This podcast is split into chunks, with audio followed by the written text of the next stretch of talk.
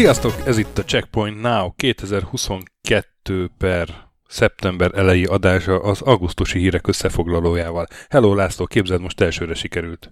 Szerbus, aki gratulálok. Végül is másfél éve csináljuk, előbb-utóbb össze kellett jönnie. Szervusz barátom, és jobbulás neked, a hangodó hallom, hogy valami nem oké. Okay. Igen, de még a Covid-ot se sikerült elkapnom, csak ilyen, ilyen sima prostó influenza-szerűségbe botlottam bele, de már minden jó, úgyhogy a köhögéseket kivágod. Prostó embernek prostó betegség adná magát a magas labda, de nem mondom ezt természetesen. Nem, hát ez tőle teljesen karakteridegen lenne, egy ilyen atkás viselkedés. Inkább megkérdezem, hogy mivel játszottál a hónapban. Hát ez egy elég száraz hónap volt, még, még akkor is, hogyha leszámítjuk, hogy én majdnem egy hetet lázasan töltöttem. Ilyen nagyobb játékok közül nekem a Xenoblade Chronicles 3 mal töltöttem sok időt, meg a Soul Hackers 2-vel, ezek ugye mind ilyen japán szerepjátékok, a kedvenc stílusom. A Soul Hackers végig játszottam, mert ez egy ilyen egyszerű cucca, Xenoblade az egy ilyen jó száz órás kalandnak tűnik. Meg ami még így ezeken kívül így említésre méltó a sok ilyen közepes indie cuccmel között, az a, nem tudom, ismered, a South of the Circle című. Nem. Hát tulajdonképpen ilyen narratív játék, tehát ez is ilyen sétaszimulátor, hogyha lehet így hívni, mégpedig egy ilyen a, a déli sark kutatásáról, meg a, oh. az ilyen 60-as évek angol egyetemi politikájáig, meg kommunizmus üldözéséig egy ilyen tök érdekes sztori, és van benne egy működő romantikus sztár is, rohadt jól néz ki, Mobiltelefonra jött ki először, és most jött ki mindenféle más platformokra, úgyhogy én Xboxon játszottam végig, és itt teljesen magával rántott. Két-három óra az egész, tehát tényleg csak egy ilyen jó sztori, de, de végre valami érdekes, tudod, nem csak egy ilyen ezer egyedik horror izé, uh-huh. vagy hanem, hanem tényleg egy ilyen, ilyen nagyon ritkán látott környezetek, meg, meg hangulatok, meg, ezek nekem így tetszenek, még akkor is, hogyha a játék sokszor nem feltétlenül jó, de itt még ezzel sincsen gond, mert hiszen tulajdonképpen amit csinálsz, az mész előre. Csak érdekes dolgok történnek tényleg. Na, érdekes hangzik. És neked milyen volt az augusztus? Otthon a gyerekekkel, együtt nyaralva? Igen, de aztán visszajöttem, és hát képzeld el, végigjátszottam az Elderinget. Ó, oh, hát gratuláljak. Sőt, képzeld el, kiplatkóztam az Elderinget. Na, hát ahhoz három végigjátszás kell, ha csak nem csal az ember egy ilyen természetesen, aljas Természetesen módon. csaltam. Én azt gondolom, hogy 2022-ben hadd legyen már egy, egy minimum elvárásom az, hogy, hogy menthessek a játékban, akár csak checkpointonként, de hogy, hogy ez, hogy, hogy na mindegy, hogyha nincsen, akkor trükközök a felhőmentésekkel természetesen. A Értem föltöltöttem a felhőbe, meg vissza, aztán akkor megnéztem a többi befejezést is, vagy hát megcsináltam hozzá, amit kellett. Úgyhogy... Én, én, én ezt így lalacsonyítónak tartottam. Nyugodtan, nem... nyugodtan tartsd lalacsonyítónak. Én, én a, a szükséges, nem is tudom, lázadásnak tartom ezt, mert, mert teljesen azt hiszem egyébként az első Sex Pistols albumon is volt egy dal erről, hogy az igazi punkok meghekkelik az Elden Ring mindegy. Én ettől egy pillanatig nem érzem rosszul magam. Az, az igazi befejezésem természetesen a run is befejezés lett, azt magam egyedül elértem. Egyébként a végén, amikor így a platkóz megnéztem, hogy mit hagytam ki, nagyon kevés dolgot hagytam ki. Hát a platinumokhoz nem kell olyan sok dolog, de a, ilyen mellékküldetésből hát, sok van azért. Ja, hát jó. De abból se, abból se sokat hagytam ki egyébként inkább olyanok voltak, hogy túl előre mentem, és akkor már elérhetetlenné vált utólag egy mellékküldetés, tudod. Igen, igen, olyanok vannak, hogy kicsit átalakul a pálya meg. De nem is arra gondolok, mert azt ott, ott éreztem, hogy ott lesz egy átalakulás, akkor ott azt elhúztam, ameddig lehetett, de akkor is, ha mondjuk megölsz egy, egy, egy ilyen régiós főellenfelet, akkor lehet, hogy ott már egy NPC-nen fog neked megjelenni, meg ilyenek. Uh-huh. De az összes Legendary Summon megtaláltam, mit tudom én, a fegyverek közül talán egyet nem, a varázslatok közül kettőt nem, közeké visszamentem, és akkor ezzel a szarra se kell játszom többet. Hát a DLC-ig. 190 óra lett egyébként, úgyhogy nem siettem. Na, de hát ezzel így kell játszani. És ez... teljesen egyedül. És nem, nem, már úgy, úgy ért, hogy nem hívtam be egyszer se senkit. Hát én azzal vagyok úgy, hogy hát az, az a játék része, hát ez, nem, ez, ez sokkal kisebb csalás, mint, mint hekkelni a szévekkel, hiszen ott vannak a rúnák a földön, csak megnyomom a gombot. De örülök, hogy végigjátsz. Ez az első ilyen From Software játékod, ugye, amit itt teljesen végigjátszottál. Amit teljesen végig, igen. A, Black, a, mi az, Bloodborne-nak a feléig elmentem kb. Tehát az, uh-huh. az is ezért elég sokat játszottam, meg, meg a Dark Souls 3-mal is aránylag sokat, de annyit talán nem, mint a Bloodborne-nal. Uh-huh. Úgyhogy az első. De hát nem véletlenül ez az első, mert ebbe éreztem legkevésbé azt, vagy hát nem is éreztem azt, hogy, hogy ilyen szűkületek vannak, tudod. Hogy, hogy van egy szörny, és ha nem tudom megölni, akkor kész, akkor ott vége, akkor, akkor nekem majd nem tudok játszani a játékkal tovább. Itt meg ugye nem ez van, hanem de egyébként itt is ez van, hogy a végigjátszásban, csak jó, okosan hogy... van elrejtve, vagy, vagy... De ez, hogy ennyire open world, meg ennyi izé van benne, vagy hát nekem Igen, nem... ezt nagyon jól használták ki, ebbe teljesen egyetértek, hogy, hogy Nekem minimum nem tűnt fel mondjuk a Bloodborne-ban, hogy ilyen izék. Tehát, hogy a, nem, nem tudom, a grindolás az, az ennyire uh, szépen lenne megoldva, mert gyakorlatilag grindolás, hogy akkor még három dungeon megcsinálsz. Uh-huh. Ja, jól összerakták, és sikeres is nagyon. Most volt nemrég hír, hogy azt hiszem 16,6 milliónál jár, ami egy ilyen mindig is rétegjátéknak tekintett dologtól azért elég durva eredmény. Lehet, hogy ott lesz végén a listámon. Na, de még a tized sejet megcsépi azért. és hát ezen felelkesülve úgy végeztem még, já- még egy játékot. Na. Ez a Last of Us Part 1 Na, de azt korábban is játszottad már, nem? Vagy ez most találkoztál vele először? De hogy Itt is. teljesen? Na azért. Nem, nem, nem, csak ugye most jelent meg a párt van, ami a, a, a uh-huh. nem tudom, a, ami hát... Uh, ugye az eredeti játék PS3-ra jelent PS3, meg, aztán PS4-re volt egy remaster, és itt meg van. most jött egy... Egy part Nem is van, tudom, ugye mi a, ez. A, ugye a Last of Us Part 2 volt a második résznek a neve, és ez igazából, és ugye azt, azt tegyük hozzá, hogy ez ilyen, ez ilyen 70 dolláros, tehát teljes áru játékként árulják. Szerintem, akinek mondjuk a PS4 verzió az megvan, nem biztos, hogy nagyon rá akarnám beszélni, hogy ezt vegye meg. Aki még soha nem játszott ezzel, vagy még nincs meg neki, annak viszont egyértelműen a legjobb verzió, ugye benne van a csodás Left Behind DLC is, és hát gyönyörű. Igen. Tehát Szépen azért ennek a játéknak szerintem a legnagyobb erőssége mind, mindig is a narratíva volt, és hát ahhoz hozzá se kellett nyúlni, ugye.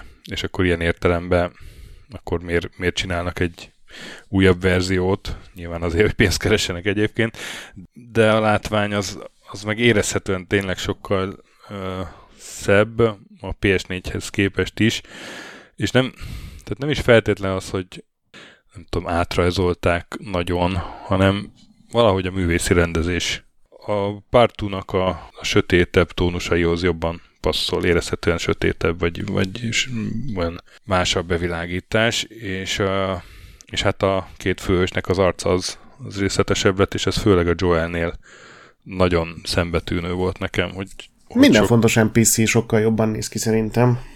Ja, egyébként nem igen, csak, csak, csak, csak, hogy ahhoz látszik, hogy az nagyon hozzányúltak, és ugye Joelnek a, az elgyötört arca, az, az, az nekem valahogy a Last of Us lényege, mert azon, azon tükröződik minden.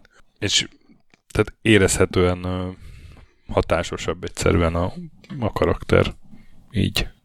De ettől függetlenül mondom, aki, aki már túl van a Last of Us élményen, meg megvan neki a játék, azért 70 dollárért nem mondanám, hogy vegye meg, de mindenki másnak meg igen.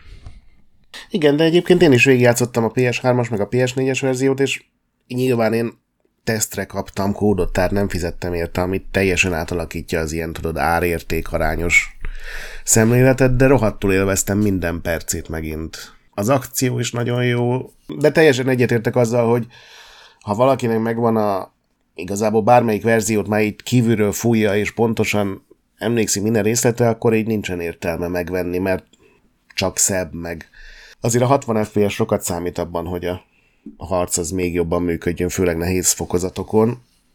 De igen, teljesen egyetértek, hogy így nem kötelező, meg nem azt mondom, hogy úristen kihagyhatatlan, de hogyha valakinek ez nem volt meg, akkor akkor ez mindenképpen ajánlott. Meg főleg ezt hiszem, ez jön majd PC-re is egy ilyen valamikor később ez a hivatalos megjelenési dátum, úgyhogy ha erre tényleg jól emlékszem, akkor például a PC-s játékosoknak, akiknek tökre kimaradt a, a Naughty Dognak a munkásságának a java, szerintem ott viszont már azt mondom, hogy ez kötelező, hát ez fantasztikus játék, és elképesztően jól ágyaz meg így a második résznek. Most tudod, amikor így beszélnek arról, hogy egyszer az Eli megemlíti, hogy szeretne űrhajós lenni, vagy hogy... Igen, igen, igen. Majd, hogy megtanítja Joel gitározni. Igen, pontosan, pontosan. Na, ilyen, ilyen értelemben más volt végigjátszani, hogy ugye tudtam, hogy mi a igen, mi a folytatás? Folytatás, meg a Left Behind-ot is én utólag játszottam végig, és ott arra is van, vannak ilyen utalások, hogy, igen, igen. hogy volt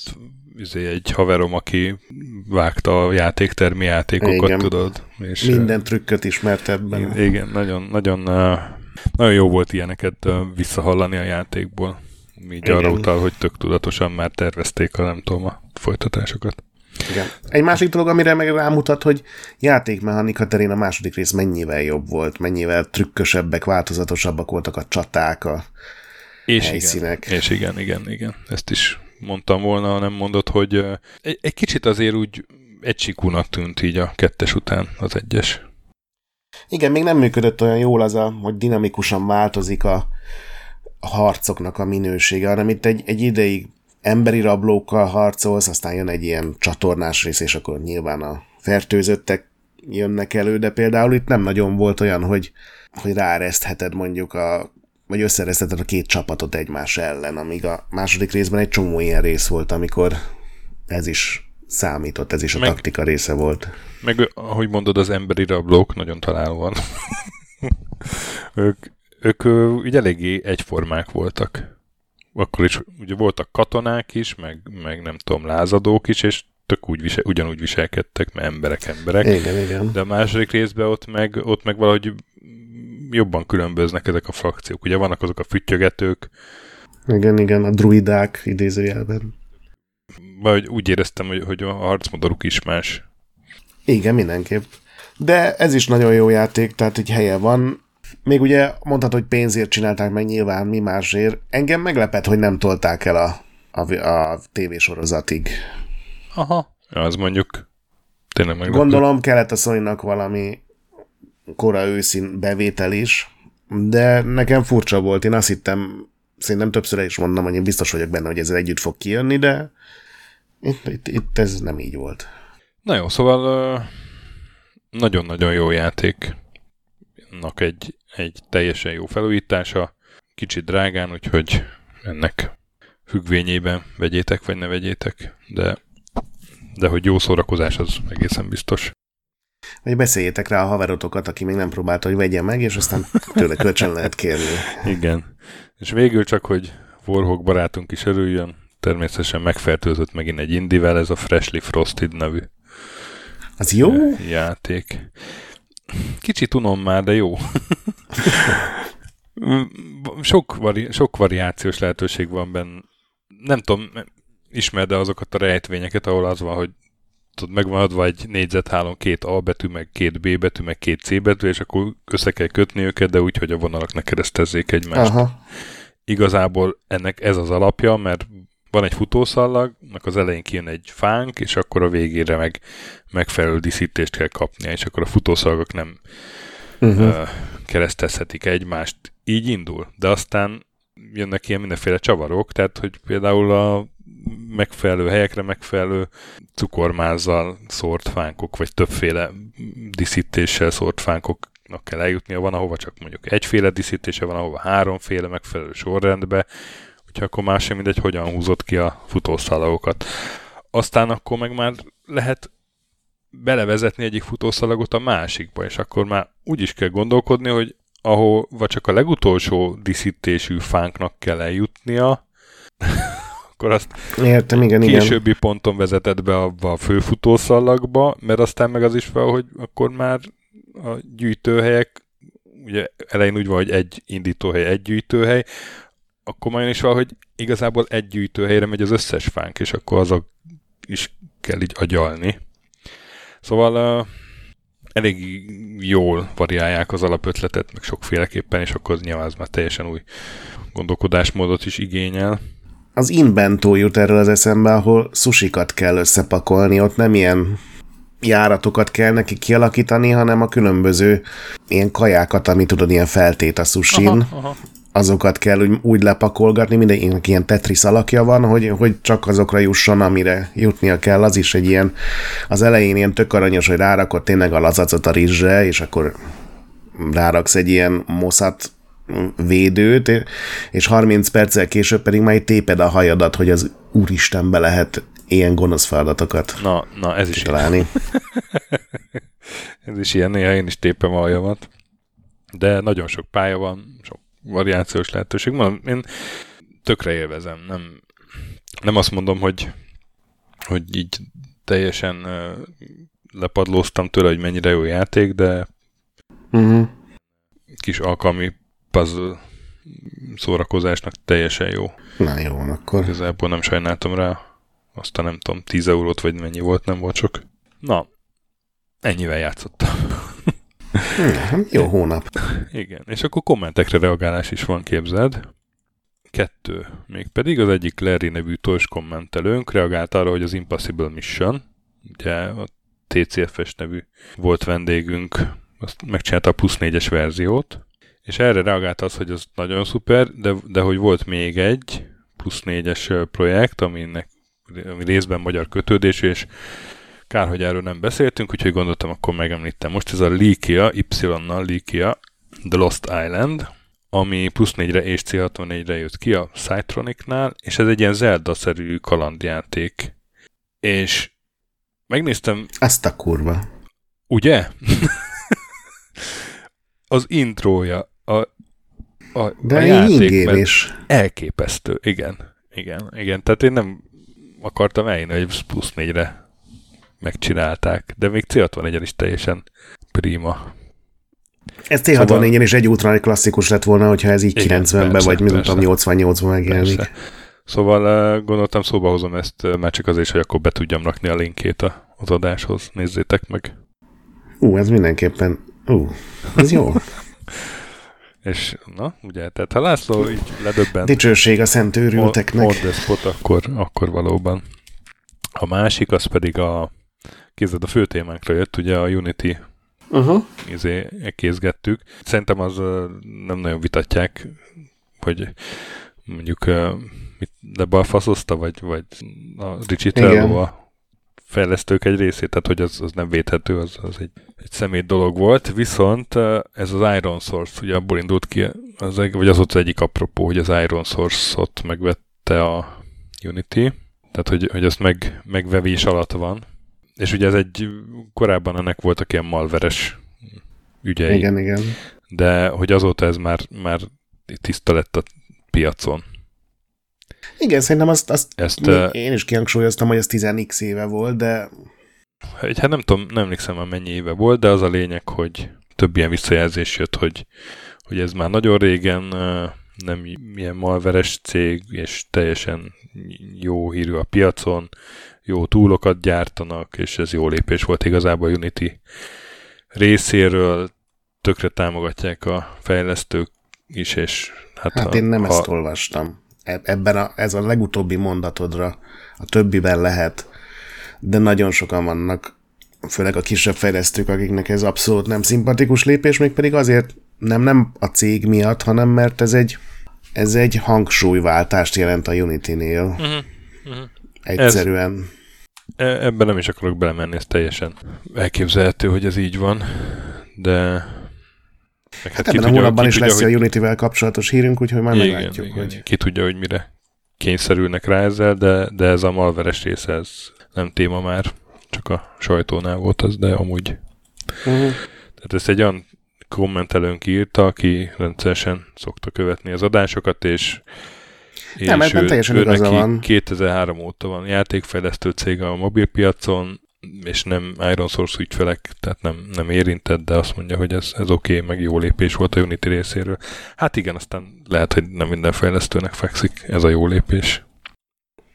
Ez, ebben teljesen egyetértek, hogy ez egy régi dolog, de hát azért mégiscsak valamilyen szinten releváns, hogy legalább említés szinten, és azt szerintem el is mondtuk, hogy vagy legalábbis a múltkor föl volt írva, hogy a, azt hiszem az iOS App Store-nak a top 100 tavalyi játékában valami 90, nem tudom, 4-nél, 6-nál műk, tehát ez, ez is jelzi, hogy ez ma már egy mainstream cég, meg mainstream eszköz, csak mindegy, mert lesz még Unity hírünk a hónapban, majd beszélünk még róla. Kezdhetjük is azzal akár. Hát kezdhetjük is azzal, mert uh, arra jutottunk, hogy nem lesz most aktuális fő témák, mert annyira semmilyen volt az augusztus, nem volt semmi nagy történés, és a kurens hírek közül se volt igazából olyan nagyon nagy dolog, amit ki lehetett volna emelni. Hát volt egy Gamescom, az meg annyira adáson kívül beszéltük meg, hogy annyira jellegtelen volt, meg Hát meg egyikünk sem volt, ugye az... Olyan jelentéktelen volt, hogy, hogy azt, azt csak így simán meghírezzük, de hogy ilyen fő témának nem, nem emelünk ki semmit. És akkor így hát, ha két, két óra alatt maradunk kivételesen. ja, de még a, az ide, ha írják előtt, még ugye az egy évvel ezelőtti fő témára térjünk vissza, mert bizony, bizony. találtál egy, év... egy releváns dolgot. hát igen, egy évvel ezelőtti fő téma volt ugye a nagy játékár Lufit, hogy nagyon szépen akkor televezetted, hogy ezt milyen cégek fújják, és, és hogy lehet az, hogy nem tudom hány százezer dolláros vagy már millió, millió dolláros nagyságrendű volt ott, ott már igen a, a régi játékok. És hát a Telexen egy kollégám az a felvételhez képest egy hete tette be a hírt, hogy 12,6 millió dollárért talált gazdára egyetlen baseball kártya, ami Mickey, Mickey Mantle uh, ábrázolja 1952-es jó állapotban levő baseball kártya. És mi a közös pont? És ez kb. 5 milliárd, több mint 5 milliárd forint, tehát több mint 5 milliárd forint egy kurva kártyáért. A közös pont az, hogy természetesen ez is a Heritage Auctions-nél került kalapács alá. És azt hiszem itt sem tudni, hogy ki vette meg, tehát simán lehet, hogy ők maguk vették meg, csak azért, hogy... Hogy bekerüljenek a hírekbe Igen. még egyszer. Hogy minden hülye lehozza őket a bulvár rovatban. Úgyhogy hát mi is ott hoztuk le.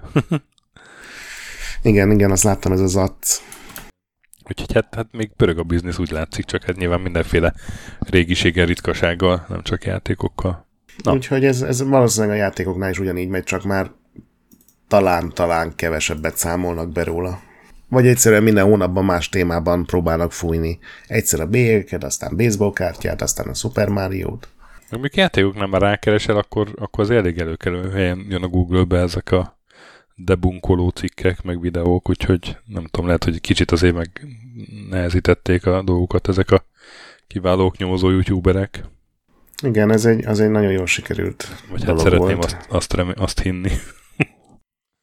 Hát majd két év múlva előáll az Auctions Heritage nevű cég teljesen új vezetéssel, és megígérik, hogy minden máshogy lesz. Na és akkor kúrens híreknél unitizzünk. Ugye van itt egy olyan hírünk is, kettő is van. Az egyik, hogy az Applovin meg akarja venni a Unity-t. Az Applovin az a egyik legnagyobb mobil hirdetés kiszolgáló cég Hát igen, meg ilyen monetizáló, analizáló, igen, igen. DLC Ez az em- kezelő, minden tud, hmm. benne vannak. Az említett, uh, említett kommentelőnk is felhozta ezt a hírt, és azt írta róla, hogy a hyper casual piac egyik meghatározó kiadója. Na hát ők akarják megvenni a Unity-t. 17,5 milliárd dollárt ajánlottak érte, ami már ilyen felfoghatatlanul sok pénz. Hát igen, csak ugye már a Unity-hez akkor hozzátartozik valószínűleg az Iron Source, ami most nem is emlékszem, hogy mennyi volt, meg ugye a teljes veta. Az Iron Source az nekik amúgy ö, azt hiszem riválisuk. Uh-huh. Hát akkor ez egy ilyen plusz jó dolog. Hát ez az ajánlat, aztán még ez még megy a molyolás, hogy hogy fogadják el, meg ugye ezt jóvá kell hagyni mindenféle felügyeleteknek. De most olvasom, hogy a hogyha ez végbe megy, akkor nem vehetik meg az Iron Source-t. Tehát ez az lett volna a feltétel, gondolom mindenféle ilyen tröszt ellenes vizsgálatokat elkerülendő. És a Unity pont, ezt nem is, amikor beírtam a cikkbe, még nem láttam, de, de pár napja, mikor? Igen, augusztus 19-én a Unity visszautasította az ajánlatot, hogy ők inkább az Iron Source-szal állnak össze mégis. Ah. És inkább ők vennék meg a, ezt a monetizációs céget, és nem akarják, hogy a monetizációs cég vegye meg őket. Aha. Tehát, hogy ők, ők vennék meg mégis az Applovin-ot? Applovin? Nem, nem, az, az Iron, maradnak az Iron Source-szal, és visszautasították az Applovin ajánlatát. Akkor, akkor már is fejlemény van a hírben.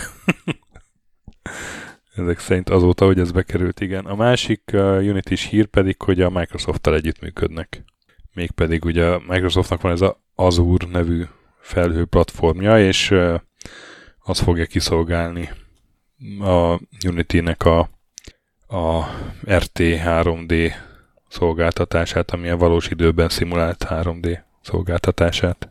Uh-huh.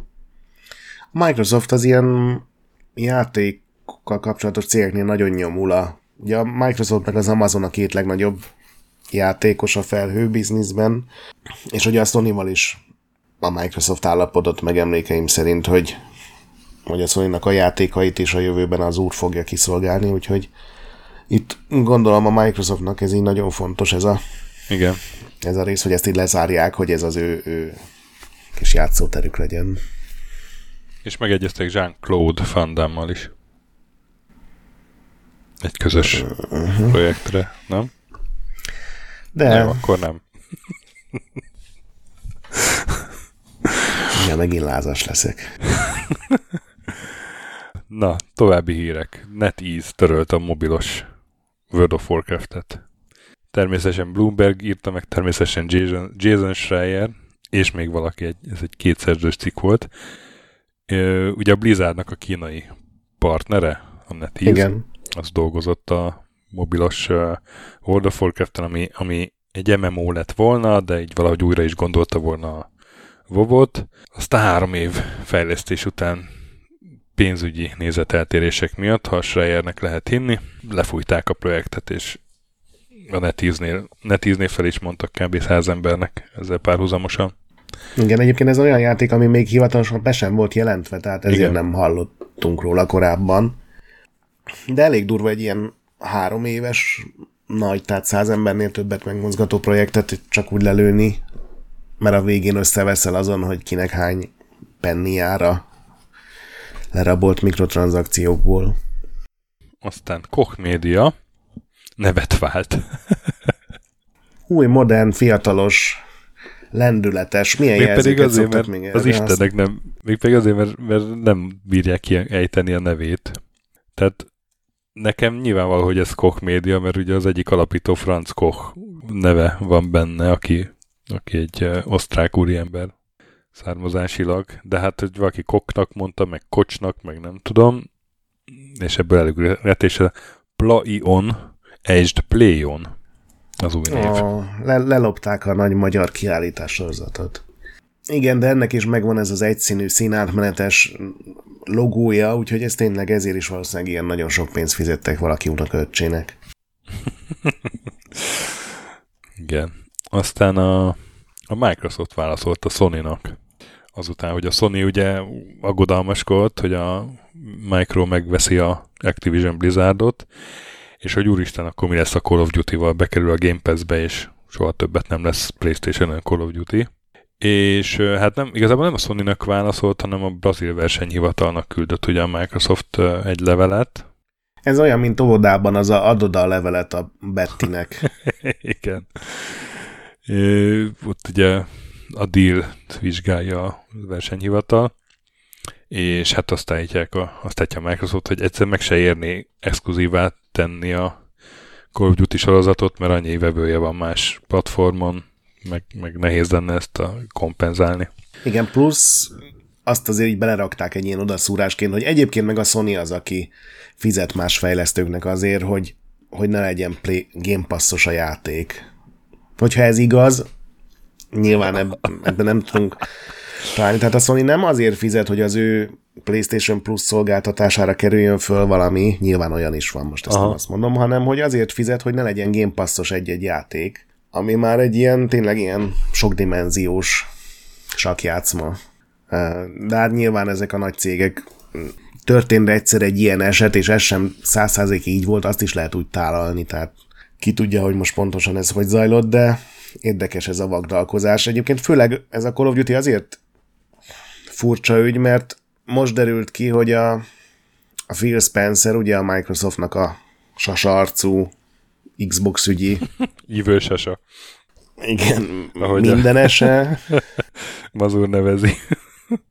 Januárban írt az amerikai sony ahol megígérte, hogy a Call of Duty nem csak addig lesz Playstation-on, amíg ugye a market, míg a, az régi Activision-nel készült ilyen marketing szerződést tart, ami mi azt hiszem 2024 vége lenne, vagy 2025 vége, hanem évekkel tovább és ott fogják tartani, tehát meg fog jelenni. Úgyhogy ez már egy ilyen nem teljesen értékelhető gesztus, pozitív gesztus volt, és ezek után furcsa, hogy most így Brazíliában robbannak ki ilyen újabb frontok ezzel kapcsolatban. Kicsit néha ilyen neuromancer érzésem van, ahogy ilyen proxy cégek csatáznak így az eredeti tulaj tudta nélkül más országokban is önálló életre kelnek. Aztán, hát ez nem is tudom, miért nem az üzleti blogban van, de hogy az Embracer megvette a Tolkien jogokat, mínusz a 8 részesnél hosszabb tévésorozatok, mínusz az irodalmi hagyaték. Az ugye marad ennél a Tolkien Heritage, vagy nem, nem, nem Heritage. Mindegy, szóval az marad, ahol volt. De egyébként a játékjogokat, Vidám parkok, filmek. Vidám park, mindenféle adaptációs jogokat megvett az Embracer. Embracer megint egy jó nagyot. Igen, azért nem a céges résznél vannak, mert a céges részen az Embracer által újonnan megvett cégek vannak. Elég aktívan dolgoznak. Az a jó, hogy a hivatalos sajtóbejelentésben ugye ilyen fejezetekre vagy ilyen pontokra van osztva, és van egy olyan pont is, hogy a, a vételi ár, majdnem egy egész sorból áll, a felek úgy döntöttek, hogy ezt nem osztják meg a nagy közönséggel, úgyhogy ki tudja, hogy ez mit jelent, de hát ugye állítólag az Amazonnak fél milliárd dollárt kellett fizetnie csak a sorozat, csak egy tévésorozat jogaiért. Úgyhogy ez is ilyen, ha csak nem verték át elképesztően az Amazont, akkor ennek is egy ilyen több milliárd dolláros biznisznek kell lennie. Nekem az furcsa, hogy, hogy az Embracer akkor most elkezd vidám parkokat is építeni, meg, meg társas játékokat csinálni, meg minden, vagy csak úgy, csak így egyben volt eladó. Furcsa.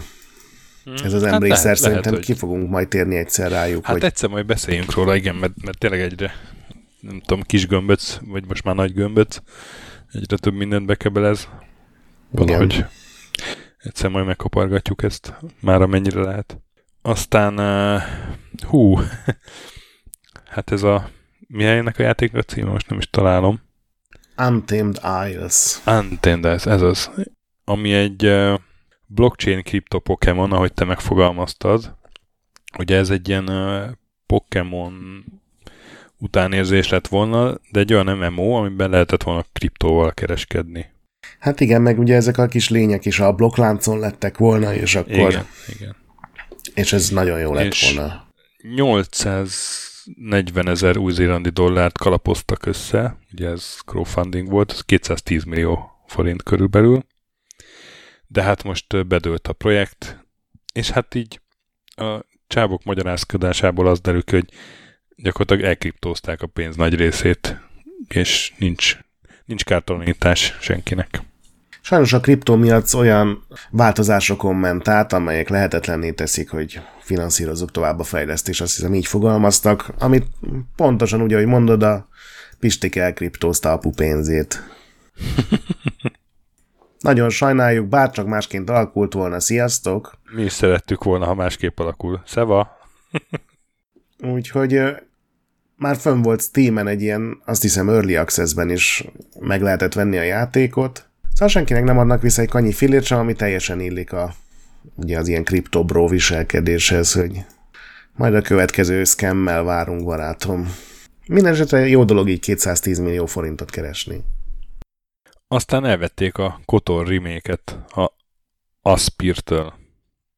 Ugye róluk már beszéltünk a, a kiválóan sikerült 13 feldolgozással, meg annak újra kiadásával kapcsolatban. Hát meg a Kotor 2-nek a switches verziója, amit ugye nem lehetett Meg a Kotor végigjátszani. 2 switches verziója, tényleg, tényleg, tényleg.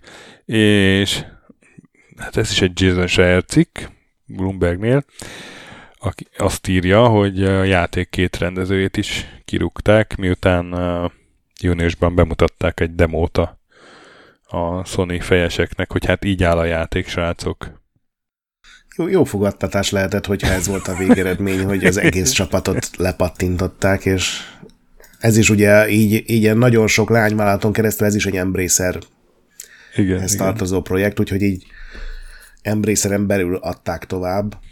Embracen belül találnak egy új fejlesztőt, igen, de még nem tudni, hogy kit. Tehát nem úgy nem tudni, hogy nem publikusan, lehet, hogy még tényleg nem találták ki. Igen, igen, igen. A legviccesebb ö, nyilatkozata ezzel kapcsolatban messze az volt, hogy ettől a lépéstől nem várunk késéseket. Ami nyilvánvalóan érdemes úgy lefordítani, hogy hát körülbelül ez ilyen két-három év késést fog jelenteni. Igen. Annyiban önigazolva érzem magamat, hogy én az első perctől kezdve rendkívül szkeptikus voltam azzal kapcsolatban, hogy az Aspirnak lenne erre kapacitása, tudása.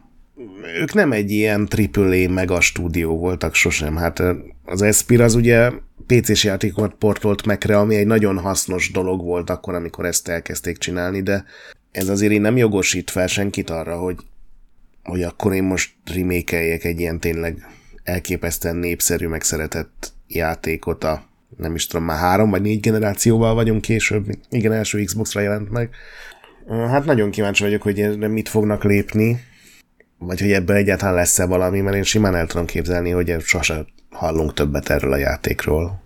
Simán, simán benne van ez is, így van. És ugye azért mutogatták a sony mert ezt is úgy jelentették be, hogy konzolon egy évig ez PlayStation 5 exkluzív lesz. PC-re nyilván megjelenik első nap, meg jön majd Xbox-ra is, meg ha lesz olyan Nintendo konzol, ami elbírja, akkor valószínűleg arra is, de hogy ez egy évig, vagy fél évig, de egy ideig PlayStation 5 exkluzív lenne konzolon. Mondjuk az sem lenne egy barátságos megbeszélés, amikor elmondják azt mondják, hogy hát figyelj, srácok, úgy döntöttünk, hogy akkor ezt így mégsem, hogy így kilépnénk belőle, mert Igen. mindenkinek jobb az. Itt van vissza a pénzetek. Uh, úgyhogy hát nem tudjuk, hogy lesz ez a játék. Simán lehet, hogy simán lehet az, hogy csendben elkaszálják. Viszont ami úgy tűnik, hogy lesz, az új maffia. Ugye idén uh, 20 éves a, a sorozat, az első maffia, ami egy nagyon jó kis játék volt. Tehát a GTA milyen utánérzések közül talán a legjobb. Hát szerintem ez nem volt GTA utánérzés. Még annál is több volt. hasonlított rá így első pillantásra, de azért nem az volt.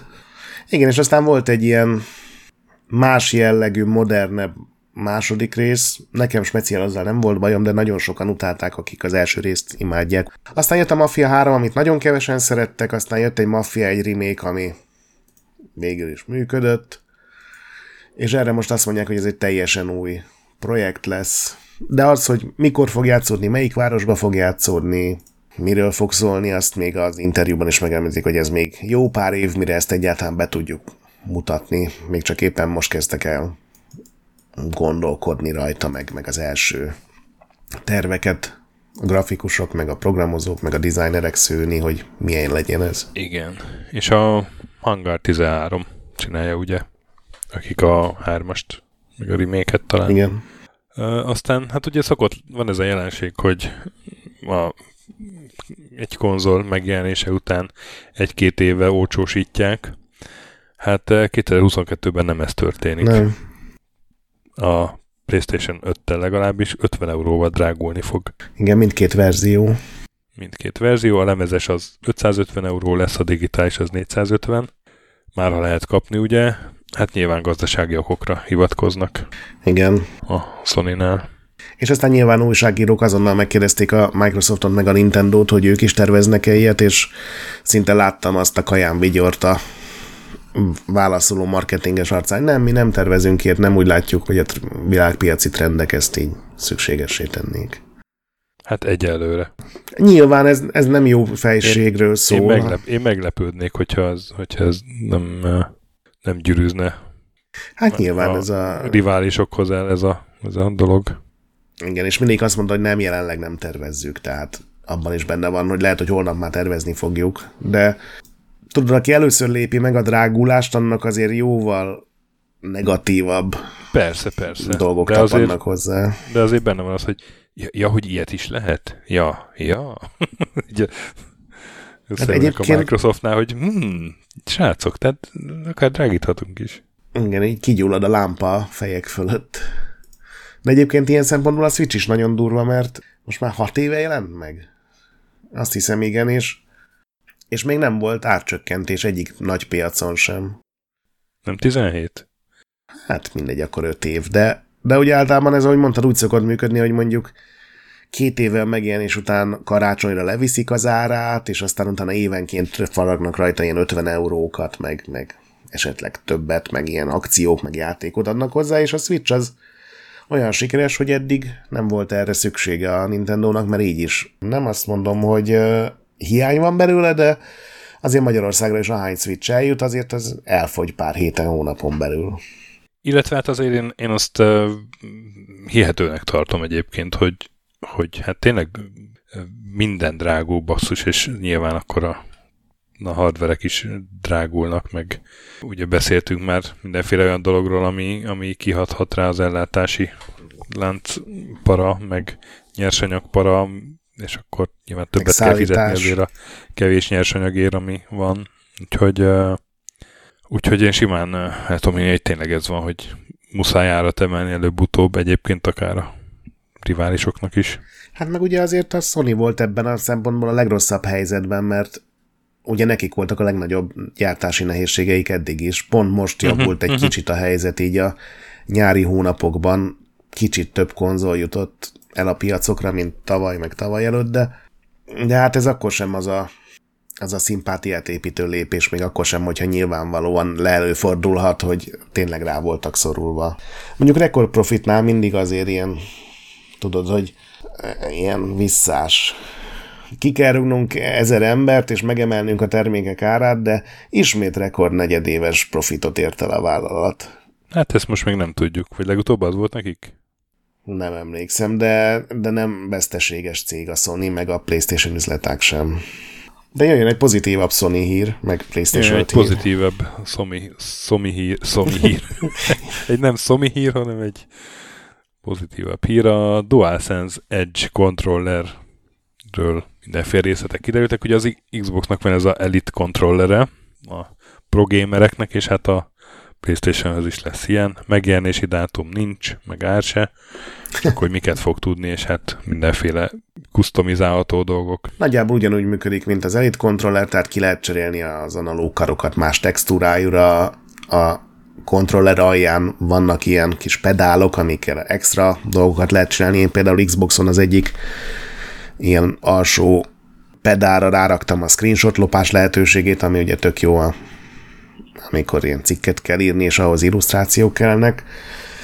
Meg hát jobban működik benne egy kicsit minden, állítólag tovább fogja bírni az aksi, meg jobb lesz ez a haptikus visszajelzés is, úgyhogy biztos egy jó kontroller lesz, abból ítélve, hogy, hogy az Elite kontroller rohadt drága, és ugye, hogy a Sony most emelt PS5 árakat, valószínűleg ez sem lesz olcsó mm. játék, gondolom ezért nem jelentették be azonnal, hogy inkább legyen egy ilyen pozitív hír ennek. Így vákumban tök jól néz ki, aztán majd megnézzük, hogy mennyibe kerül, és hogy meddig bírja, mert ugye például az Elite kontrollerek irritálóan sűrűn romlanak el, meg hibásodnak meg. Különben ez, hogy, hogy külön lehet cserélni a, a Joy-t, az tök jó dolog. Azért is, hogyha elromlik, ugye igen. Joy, vagy elkezd driftelni, vagy, vagy ilyesmi, akkor nem kell az egész kontrollert kidobni. Igen. Igen, ez fogott meg ez a funkciója. Majdnem elkezdtem oda, hogy bárcsak a Switch-nél is lenne ilyen, de hát ott, ott maga az egész kis izé, Joy-Con az akkora, hogy azon nem sok mindent tud cserélni. Igen. Csak az egészet. Mondjuk én ott általában azért én ritkán játszom vele kézi konzolként, úgyhogy én a Pro Controllerrel játszom, az meg Hát én is, csak ugye a nyomorult Mario Partit nem Igen. lehet mással, csak a joy és ha mondjuk játszik az egész család, és valakinek drifter a, a joyconja. Hát így járt az élet, az nem, nem fair. Na jó, de hát ezt érted. Persze. A egyik, egyik legnépszerűbb játékról beszélünk, és én akkor egyébként sokkot kaptam, amikor kiderült, szembesültem vele, hogy csak joy lehet játszani Mario Partival. Hát, hát igen. Aztán hát volt, volt egy Gamescom, még arról beszéljünk.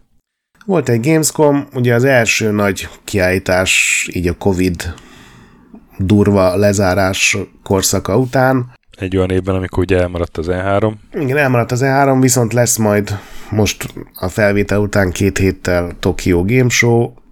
Hát ez még nem volt az az igazi Gamescom, nem azért, mert kevés látogató lett volna, mert szerintem a látogatók száma azzal semmi gond nem volt, hanem nagyon sok cég nem ment el, mert, mert ez, a, ez a nyári kiállításos korszak, ez úgy látszik, hogy tényleg nem a kedvenc dolga a kiadóknak, fejlesztőknek. Nem tudom, hogy ezt hogy lehetne újra visszahozni. Ugye az E3-nak az új rendezői azok fogadkoznak mindennel. De hát ugye itt sem volt Sony, itt sem volt Nintendo, ha jól láttam, az IE sem volt kint, a nagy japán kiadók is hiányoztak, úgyhogy gyakorlatilag a Microsoftnak volt egy ilyen a, a, a piaci részesedésüknél sokkal nagyobb szerepe, meg az ilyen kisebb cégek voltak viszonylag népszerűek. Hát így elég sokat elmond arról, hogy a, kik voltak a jelöltek a mindenféle ilyen show legjobb játékaira. Ugye csak azt lehetett jelölni, ami kint volt játszható formában, és ezért például a legjobb folyamatosan fejlesztett, vagy ilyen szervizként működő szolgáltatásként működő játékok között a Sea of Thieves, az Age of Empires 4, meg a Microsoft Flight Simulator volt, tehát a Microsoftnak a három játéka. A legjobb szerepjátékok, érkező szerepjátékok között a Dredge-ről, meg a Sunday Goldról előtte nem is nagyon hallottam. Ígéretesek, meg tényleg nem rosszak, csak tudod, nem feltétlenül ezek a, a nagy címek domináltak, aminek biztos, hogy van valamilyen szinten előnye is, de azért egy God of War nélkül egy 2022-es kiállítás az, az valahol nekem hiányos. Mármint olyan szempontból, hogy, hogy nem mutatja be a tényleges képet, vagy a dolgot. Ami nyilván nem a Gamescomnak a hibája, hanem ha egyáltalán ez hiba, akkor nyilván az a konkrétan pont a sony de hát a sony is biztos megvolt az, hogy, hogy mennyi pénzt akarnak elkölteni, van-e értelme elmenni Németországba viszonylag kis sajtóvízhanggal bemutatni a játékaikat, úgyhogy a Gamescom milyen szempontból egy ilyen sokkal jelentéktelenebb volt idén, mint pár éve. Ja, ez így van. Viszont a indik meg több reflektorfényt kaptak. Igen, az tök jó volt. Ugye volt ez a, az, az induló éjszaka, a, mielőtt megnyílt volna a kiállítás, az az előtti este volt egy ilyen másfél órás volt, azt hiszem egy ilyen streamelt rendezvény, és azon is teljesen szimpatikus, jónak ígérkező indi játékok domináltak, és nem a nagy cuccok. Csak azon túl, hogy ez egy tök jó dolog, a Gamescom eddig nem erről szólt főleg, hanem a Gamescom ugye a nagy európai játék kiállítás volt, ahol tényleg a Sony, meg a Nintendo, meg a Microsoft is vetélkedett, meg minden nagy kiadó ott volt.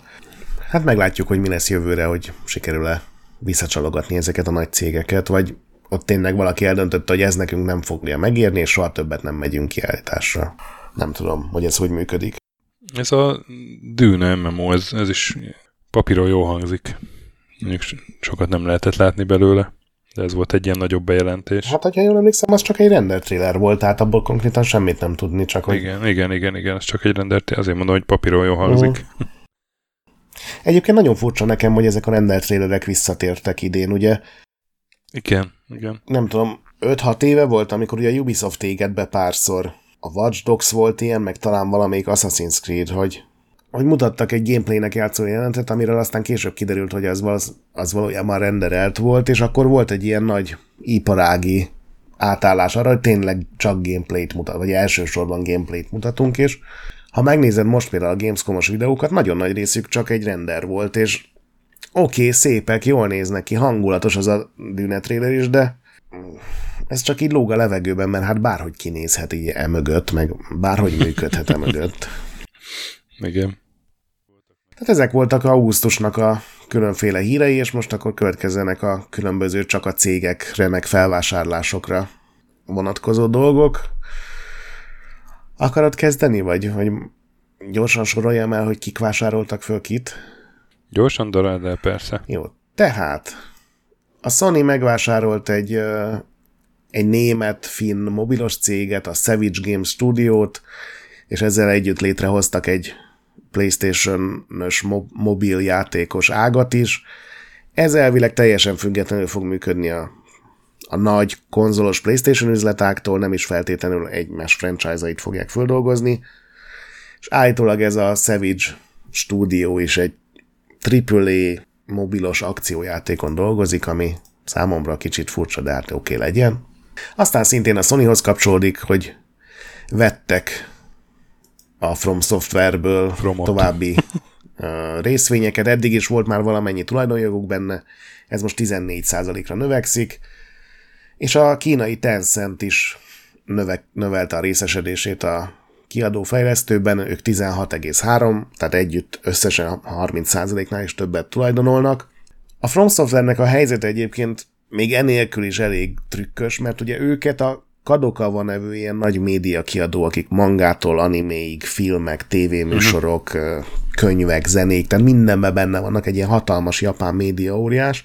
Elvileg övék a From Software, de idén a From Software függetlenedett a Kadokavától ilyen céges szinten. Továbbra is az övék, de végig is függetlenek, amit én nem értek, de biztos, hogy van valami jelentősége.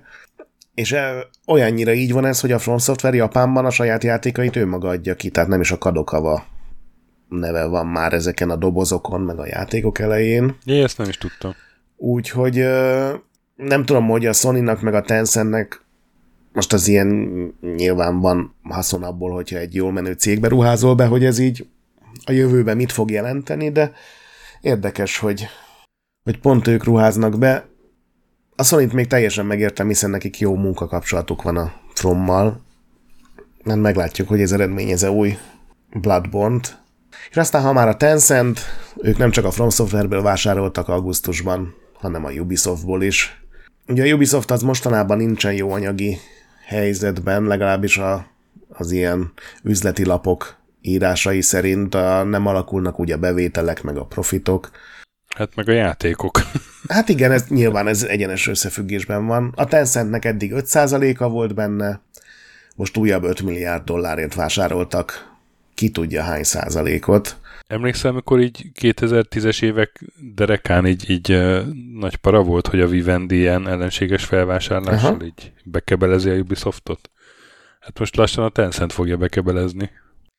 A Tencent ilyen szempontból állítólag, nyilván első kézből származó információ nincs, de az ilyen beszámolók szerint ez a, ők abszolút csak, csak pénzt adnak, nézik. Aha. És, és nyilván a részesedésnek megfelelően a profitot viszik, de hogy ők semmiben nem szólnak bele egyetlen egy cégnél sem, amit meg nyilván lehet, hogy irányítják a kiszivárgó információkat, de annyi fejlesztő csapatba ruháztak már be, hogy valami biztos kijött volna, hogyha így beleszólnának a dolgokba. Talán egy dologra emlékszem, amikor de az is csak a kínai megjelenésnél, hogy tudod, az ilyen csontvázakat el kell távolítani a játékból, meg hogy így cenzúrázni kell az ilyen online dolgokat, hogy mit lehet mondani, meg mit nem, de ezek is csak a kínai piacra vonatkoznak, Úgyhogy uh, ilyen szempontból a Tencentet a legtöbben ilyen um, viszonylag jó befektetőként értékelik.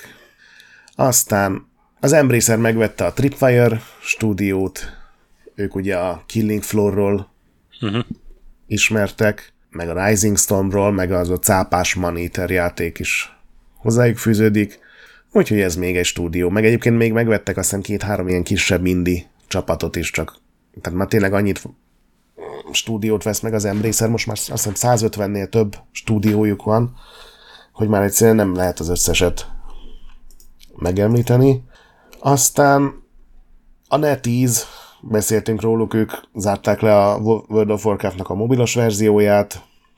Ha az nem jött össze, hát megvették a Quantic Dream-et, ugye ez a francia fejlesztő csapat, a Heavy Rain, a Detroit, Detroit ja, Beyond Two Souls, Nekik ugye a legutóbb ez a Star Wars Eclipse című nagyon látványos játékukból jött ki egy trailer, és aztán arról jöttek ki hírek, hogy hát az így 2026 a legkorábbi, hogy az megjelenhet mesre, hogy nem állnak vele. Ki tudja, hogy most ez a kínai pénz, ez esetleg jelenthet egy csomó új alkalmazottat, akikkel talán ez így gyorsabban fog menni, hát a fene tudja. Aztán van egy új stúdió, ugye volt a, az elmúlt két hónapban mindig be tudtunk számolni egy ilyen XCD projektes brigádról. Most ezek betesdás obszidiános szerepjátékfejlesztőkből toborozták, Virtsonga nevük, nem, Virtsonga. Nem, something Wicked, Something Wicked Games a nevük. Something Wicked, mert ugye nagyon dark, nagyon edgy kell lenni, és a Virtsong igen a, a játékuk. Ez is a Gamescom-on jelentették be. Ez is csak egy CGI trailer. Igen, meg ilyen konceptartok. Annyit lehet róla tudni, hogy AAA költségvetés, dark fantasy szerepjáték nyitott világban. Hát, ilyenből fog érkezni jó néhány a következő években, mert mindenki ilyeneket jelentget be. És David Brogan visszalép. Igen. Majdnem 30 évig volt a, a Frontier fejlesztő stúdiónak a vezetője, vezérigazgatói rangban. Most ezt a vezérigazgatói rangot adja vissza, de nyilván a marad a cégnél, és tovább is dolgozik, főleg az Elite Dangerous-en. Szerintem ő jól csinálta ezt a dolgát, a Frontier sosem lett ilyen óriási nagy stúdió, de még az Elite Dangerous előtt is szerintem teljesen jó játék felhozataluk volt, az meg egy ilyen teli találat volt jó sok évig, még akkor is, hogyha ez a legutolsó kiegészítő annyira nem lett népszerű. Igen, igen, igen, ő ügyesen átészelte ezt a ami, ami olyan sok fejlesztőnek nem ment a 8 bites korszakból a, igen. a, a végtelen bitesbe. Vagy a HD meg 4K korszakba. Jó, hát köszönjük, kedves David. Na, akkor jöjjenek a retro hírek a hónapból. Tök jó retro hírek voltak. Nem is ilyen, ilyen obskurus, edgy retro dolgok, jó az is volt, hanem fontos remékek is, hogy hát Igen. készülő új játékok. De azért kezdjük egy, egy rajongói projekttel, ami a Warcraft Adventures. Ugye erről már volt szó nálunk, sőt, minit is csináltunk róla, annak ellenére, hogy ez egy soha meg nem jelent játék hivatalosan, de majdnem teljesen elkészült, 2016-ban kiszivárgott az a verzió, úgyhogy mi is ki tudtuk próbálni. De hát ennek azért volt mindenféle kisebb-nagyobb hiányossága, és egy Der Silver 83 nevű modder évekig csiszolgatta ezt, mindenhova került hang meg zene, csomó hibát kiavított, az átvezető jeleneteket azt is valahogy rendesen megcsinálta, egységesítette a FPS számot, meg felolvasó programon még hiányzó szinkronokat is pótolt, úgyhogy úgyhogy gyakorlatilag befejezte a Warcraft Adventures-t. Igen. Hát ő csak a, ugye a cutscene nyúlt bele, tehát maga ez a játékhoz nem, de ugye a cutscene egy része hiányzott belőle, ezt valahogy megtalálták DVD-n, hogy valami tévéről fölvették ilyen borzalmas állapotban, azokat kézzel újra rajzolta a nulláról. Elképesztő, hogy mennyi munkát tett bele, így teljesen ingyen egy, egy, egy, egy hangulatos, de azért nem lenyűgöző kalandjátékba. Nagyon durva, hogy mennyi, mennyi jobb lett ettől a játék, vagy hát ilyen hangulatosabb, inkább azt mondom, hogy jobb nem lett tőle, de az összes cutscene megcsinálta tényleg, még az ilyen kontinuitási hibákat is kiszedte belőlük, hogy az egyik részben nem is tudom melyik karakter, akit elraboltak, látszik a cutscene pedig hát ő nyilván nem ott volt, és akkor ott átrajzolta, hogy ez ne az a karakter legyen, hanem egy random ork, tehát ez a tipikus szentőrült, aki, aki jó, jó dologra fordítja az erejét, és nem pedig szemétkedik, hanem tényleg jobba akarja tenni így a világot. Nagyon szimpatikus mm, projekt, ez hat évig csinálta, most fejezte be, és láttam, hogy a blogján észrevett egy hibát, és teljesen összetört tőle, hogy a köpeny az miért olyan színű lett ő, nem, nem is olyan akarta, hogy ezt még át fogja rajzolni. hát nehogy ilyen fél, félkészen kiadja a kezéből Hát ezt. igen, egy ember, aki, aki igényes munkát akar lerakni az asztalra. igen, nagyon jó. Aztán uh, van egy rövidítésünk, TRSI, ezt kétféle módon is fel tudom oldani. Az egyik az, hogy Tristar és Red Sector INC, ez két uh, demo csapat, meg úgy is, hogy The Red Serpent Invasion, ez pedig egy játék, kész, félkész játék, játék Demo. pályának. Hát de inkább demónak, igen a neve. Ez az idei Evoke Demo Színparti nevezték be, ez a két csapat. Uh, ugye a C64 40 éves idén, és ennek az alkalmából volt valami külön uh, panel ott, és hát C64-en egy FPS, mondjuk ki, egy Wolfenstein 3D-szerű, uh, állítások szerint még fejlesztés alatt álló játéknak azt hiszem egy pályáját lehet végigjátszani, de hát elképesztő, hogy C64-en ilyen aránylag simán fut egy FPS, úgyhogy nem sima falak vannak, hanem valami kis textúra is van rajtuk, meg, meg hát rendesen, ami kell, skálázott sprite-ok, Igen, folyamatos mozgás. Támadnak. Elképesztő.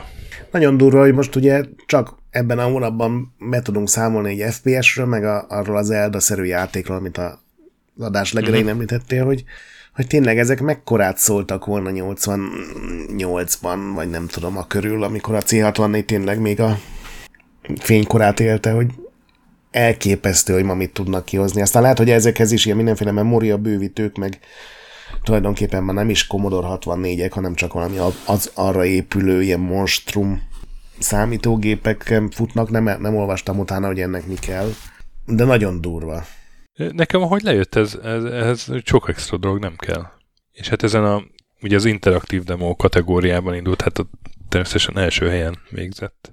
De tehát ha demo versenyen indult ráadásul, szerintem akkor, akkor ott, ott olyan nagy, nagyon nagy kiegészítők nem nagyon lehetnek, mert annak az a lényege, hogy mit tudsz kihozni a vasból. Aztán uh, Alan in the Dark Reboot. A svéd PCS Interactive dolgozik rajta 2019 óta. A ilyen horrorjátékok, a Soma meg a Amnésia írója csinálja a sztorit, és hát hangsúlyozottan nem remake, hanem újra gondolás. Ugye Alan in the Dark 92-es klasszikus horror kalandjáték. Kicsit, kicsit ilyen Resident Evil elődnek is tekinthető. Igen. Ugye? De hát ez a rész, ez az USA déli részén játszódik eh, Louisianában, a szörnyeket pedig Guillermo del Toro egyik eh, munkatársa, Guy Davis illusztrátor csinálta. Szerintem tök igényes hangulatos az a trailer, ami kijött belőle. Engem kíváncsivá tett. Nem tudom, te hogy vagy vele? Én egyáltalán nem látom, hogy ennek így lenne köze az Almidorkhoz, de rohadt hangulatos, az tény. Ez a Louisiana, ez a déli amerikai ilyen mocsaras, füllett dolog, ez ilyen nekem így mindig szimpatikus, legalább annyiban, hogy így szörnyűködni ezeken. Mondjuk mondtad, hogy a szörnyeket itt valaki tervezte, azok annyira nem fogtak meg, tehát jó, én nem tudnék ilyeneket rajzolni, de hogy azért ilyen rohadt kreatív dolog nincs benne. De maga a játék tök jónak tűnik. Vagy hát egyelőre így a trailer alapján teljesen szimpatikus inkább. Nem akarom így elkiabálni, de ebből még kisülhet egy jó dolog is. Így van, szerintem is. És szerintem jó dolog kisülhet a Gothic remake is. Nem tudom, te hallottad el Night Bagoy barátunk messzehangzó üvöltését, amikor kijött az új trailer. Igen, ő mindig rajongója volt a sorozatnak. Ugye ez a barcelonai Alchemy Interaktív csinálta egy ideje, hát legalább három éve, és már így nem lehetett róla hallani jó ideje, de most kijött egy új trailer, és igazából nyilván nem veszi fel a versenyt az ilyen Last of Us-okkal, meg, meg azért nagyon látványos, ját, vagy nagyon jó grafikájú játékokkal, de szerintem egy, egy fogyasztható, vállalható látványvilága van, és a gotiknak mindig a, valahogy ez a a komorsága volt a szexepíje, és mindig a bugok voltak ugye a nagy bajai. Nem csak azok voltak az elég a komor... bajai. Hát szerintem azok voltak a legnagyobb bajai. De, de hát ezt gondolom javítják. Nem tudom, nekem van bizodalma ebben. Tudom, hogy te nem vagy egy nagy gotik fan. Én, én sose láttam meg benne azt a zsenét, amit annyian szerettek. A, az eredeti fejlesztők ugye mindig ugyanazt csinálták, meg csak más köntösben most az Elix néven csinálják azt a kicsit sci trilógiájukat. Az Alex 2 vállalhatatlanul szar volt. Ez nyilván egy másik csapat csinálja az eredeti legendás játékból. Biztos vagyok benne, hogy, hogy ilyenkor a legnehezebb a fejlesztőknek nem az, hogy milyen textúra legyen meg, nem tudom, hogy milyen küldetést írjanak, hanem hogy mennyit merjenek modernizálni egy játékon, ami pont azért népszerű, Igen. mert arhaikus mert ha meghagyják olyannak, amilyen, akkor, akkor csak annak a pár százezer embernek fog tetszeni. Ha nagyon hozzányúlnak, akkor pont annak a százezer embernek nem fog tetszeni, akik ő aztán nagyon hangosan fognak az interneten kiabálni, szóval ez nem irigylem a fejlesztőket ezeknél a dolgoknál soha, de ennyire hangulattalan, unalmas, dögunalmas trélert ritkán látni, mint amit ez a Gothic remake kapott. Ezt azért még elmondanám. Egy ilyen szarul animált bányászokkal teli parlankban megy a kamera, és a végén egy ilyen teljesen tucat bogár jön, és megeszi őket. tucat bogár. Nem, Jó, az hát meg piros a szemük. Gotik. Nem, nem úgy kell nézni, hogy ez egy játék, hanem úgy, hogy ez egy gotik. Nem játéknak jó-e, hanem gotiknak jó-e. Na mindegy. Jó, hát azért vannak félelmeim, de egyelőre kíváncsi vagyok rá. Én csak pozitívan csalódhatok, mert én tényleg szó szerint semmit nem várok tőle, aztán hogyha hozzá mernek nyúlni olyan dolgokhoz is, ami nekem speciál pont gondom volt, akkor tök jó. Ha nem, akkor egy gotik, hát az nem szokott tetszeni, ilyen nincs ezzel semmi baj, nem kell, hogy minden Aha. tetszen nekem sem. Na, ami viszont, hát nem tudom, nekem nagyon betalált, de mindjárt lehúzod majd, az a Jack the Lions 3-nak az új trélere. Nekem azonnal meglett a Jack the Lions hangulat, és baromi jól néz ki, a aprólékosan animált. Szerintem jók a hátterek is. Ez a tréler nagyon tetszett. Kíváncsi lettem rá. Ugye ez a bolgár Hamimont stúdió csinálja, nekik még a cár volt az első játékuk 2000-ben, aztán így a stratégiák rajta maradtak. Az utolsó, utóbbi három tropikót ők csinálták. Uh-huh. Ja, tényleg onnan ismerős a nevük. Nekem ugye gameplayt is bőven látni a trailerbe. Én, én játszanám holnap akár. Semmi bajom nincs a trailerre, nem tudom miért mondod, hogy fikázom. Volt már nagyon sok Jack Dalians folytatási kísérlet, szerintem legalább hárman csináltak már ilyeneket, és mindegyik elképesztően rossz volt. Ugye volt a Jack Dalians 3D, meg még nem tudom milyen alcímük voltak, ez így jónak tűnik, de azért az az igazság, hogy... De azért... Hogy, nem, az az igazság, hogy én megpróbáltam pár éve a Jack the Lions 2-t megint elővenni, és már nem kapott el úgy valahogy. De lehet, hogy ez ők pont úgy újítanak rajta, hogy, hogy ez visszatérjen az a hangulat, mert az a nyár, amikor én rá voltam kattamva a kettőre, és, és tényleg meghódítottam azt az egész világot, az, az egy nagyon jó emlék nekem. Remélem valami hasonlót tudnak csinálni, de az látszik rajta, hogy most tényleg így hülyek akarnak maradni ahhoz, tehát itt vannak a hülye zsoldosok, meg az az egész laptopos hálózat, meg, meg tök jól néznek ki a pályák. Azt nem tudom, megnézted, amiket bemásoltam én még itt a végére, az Artit, az Archeological Rescue uh-huh. Team International. A Hero-ról ugye nemrég volt egy minink, ez egy C-64-es ilyen helikop- háti helikopteres menekítőjáték. Na hát ezt csinálták meg Atari 7800-ra ami egy, egy ilyen erősebb Atari konzol volt a 2600 után, de 86-ban jelent meg, és hát a NES mellett nyilván nem rugott már labdába.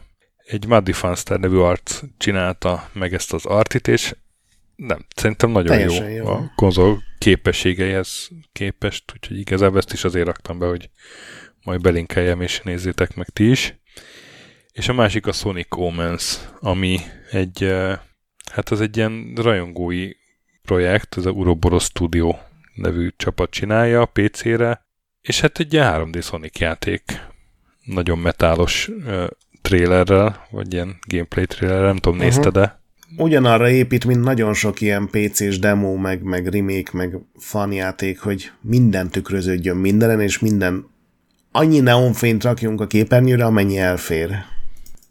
De egyébként igényes, tehát most ez lehet, hogy szemét dolog ilyet mondani, de játszhatóbbnak tűnik, mint a Sonic Frontiers, ugye a hivatalos novemberben érkező új Sonic. Tehát van néhány Sonic játék, hivatalos Sonic játék az elmúlt egy-két évből, aminél, aminél ez jobbnak tűnik. Igen. Na, nem tudom, hogy lesz-e olyan Sonic a jövőben, ami így alapvetően tud fogni, amíg nem változtatnak rajta, mert nekem vannak ilyen design problémáim vele, ami nyilván az én saját nyomorom, tehát ezt nem azt mondom, hogy rosszak feltétlenül, bár Uh-huh. Volt rossz Sonic játék is, de hogy például ezek a harcok, ezek nekem nem tetszenek, hogy nyomogatok egy gombot, és akkor így ész nélkül is mindenki szétpattan a képernyőn, de ez igényesnek tűnik. Mondom, ez, ez az Omens, ez így legalábbis a trailer alapján, aztán mennyire játszható, az más kérdés. érdekesebb projekt, mint ez a Frontiers számomra. Na, aztán akkor vannak még filmes sorozatos hírek. Ráadásul rengeteg. Rengeteg. Ghost of Tsushima film rendező vágyairól beszéljünk például. Chad Stahelski, ugye a John Wick-es ember csinálja ezt, és hát azt találtam mondani, hogy ő japán nyelvű mozit akar csinálni japán színészekkel. Igen. Ami egy tiszteletre méltó törekvés, de csodálkoznék, hogyha a producereken ez átmenne. Igen, hát aztán ilyen kisbetűkkel a végén hozzátette, hogy oké, okay, nyilván senki nem fog 200 millió dollárt adni azért, hogy egy ne angol nyelvű filmet csinálják ne felismerhető sztárokkal, úgyhogy ő is tudja, hogy ez nem feltétlenül megvalósítható, de őszintén szóval nem tudom elképzelni, hogy hogy működne a Ghost of Tsushima nem japán színészekkel. Hát lehet, hogy nem fog működni. Lehet, hogy ez lesz a megoldás. Hogy inkább, inkább megőrzik az artistikus inte, Integritás? integritásukat, és nem áldozzák fel a profit oltárán. Te így, így, így, így gondolod ezt? Nem, én úgy gondolom, hogy feláldozzák. Pont azt mondom. Ja, hogy úgy értem, jó. Igen, persze, hát majd nem tudom. Tom Cruise megint samurai lesz. Na de még rengeteg, nem ez az egyetlen sony is. A, a Sony egyébként, ez a Sony-nak az a PlayStation Productions, vagy hogy hívják ezt a filmes, ezért, elképesztő aktív mostanában. Ez ugye a mostani hírfelvozaton is látszik. Például ez Gravitírás film. Én azzal soha nem játszottam, de, vagy hát talán egyszer-kétszer így ilyen játéksókon, de ugye az, egy, az a női főszereplős izé, ilyen nagyon neon, vagy nagyon tiritarka akciójáték. Szóval azoknak a játékoknak inkább az a lényeg, hogy ilyen gravitáció furán működik, ugye azért is van a címben, yeah. tehát így lehet benne tulajdonképpen repülni, meg esni, meg zuhanni, meg ezt föl tudod használni a harcban is. Nekem teljesen sci hogy ezt tényleg megcsinálják minőségi módon úgy, mint a játékokat.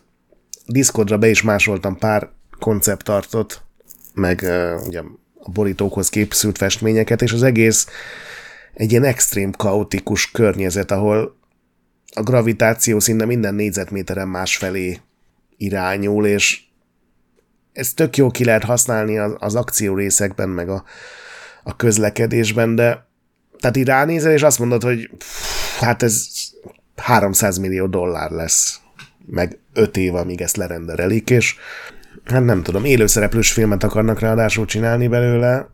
Igen. Nem tudom, hogy kinek jutott eszébe, mert ez tipikusan egy olyan sorozat, amit a Sony már rég elengedett. Ugye vitára jelent meg, a Japan Studio csinálta, akiket azóta bezártak, a fő kreatívok szerintem már nem is Sony alkalmazottak egy évtizede, vagy fél évtizede.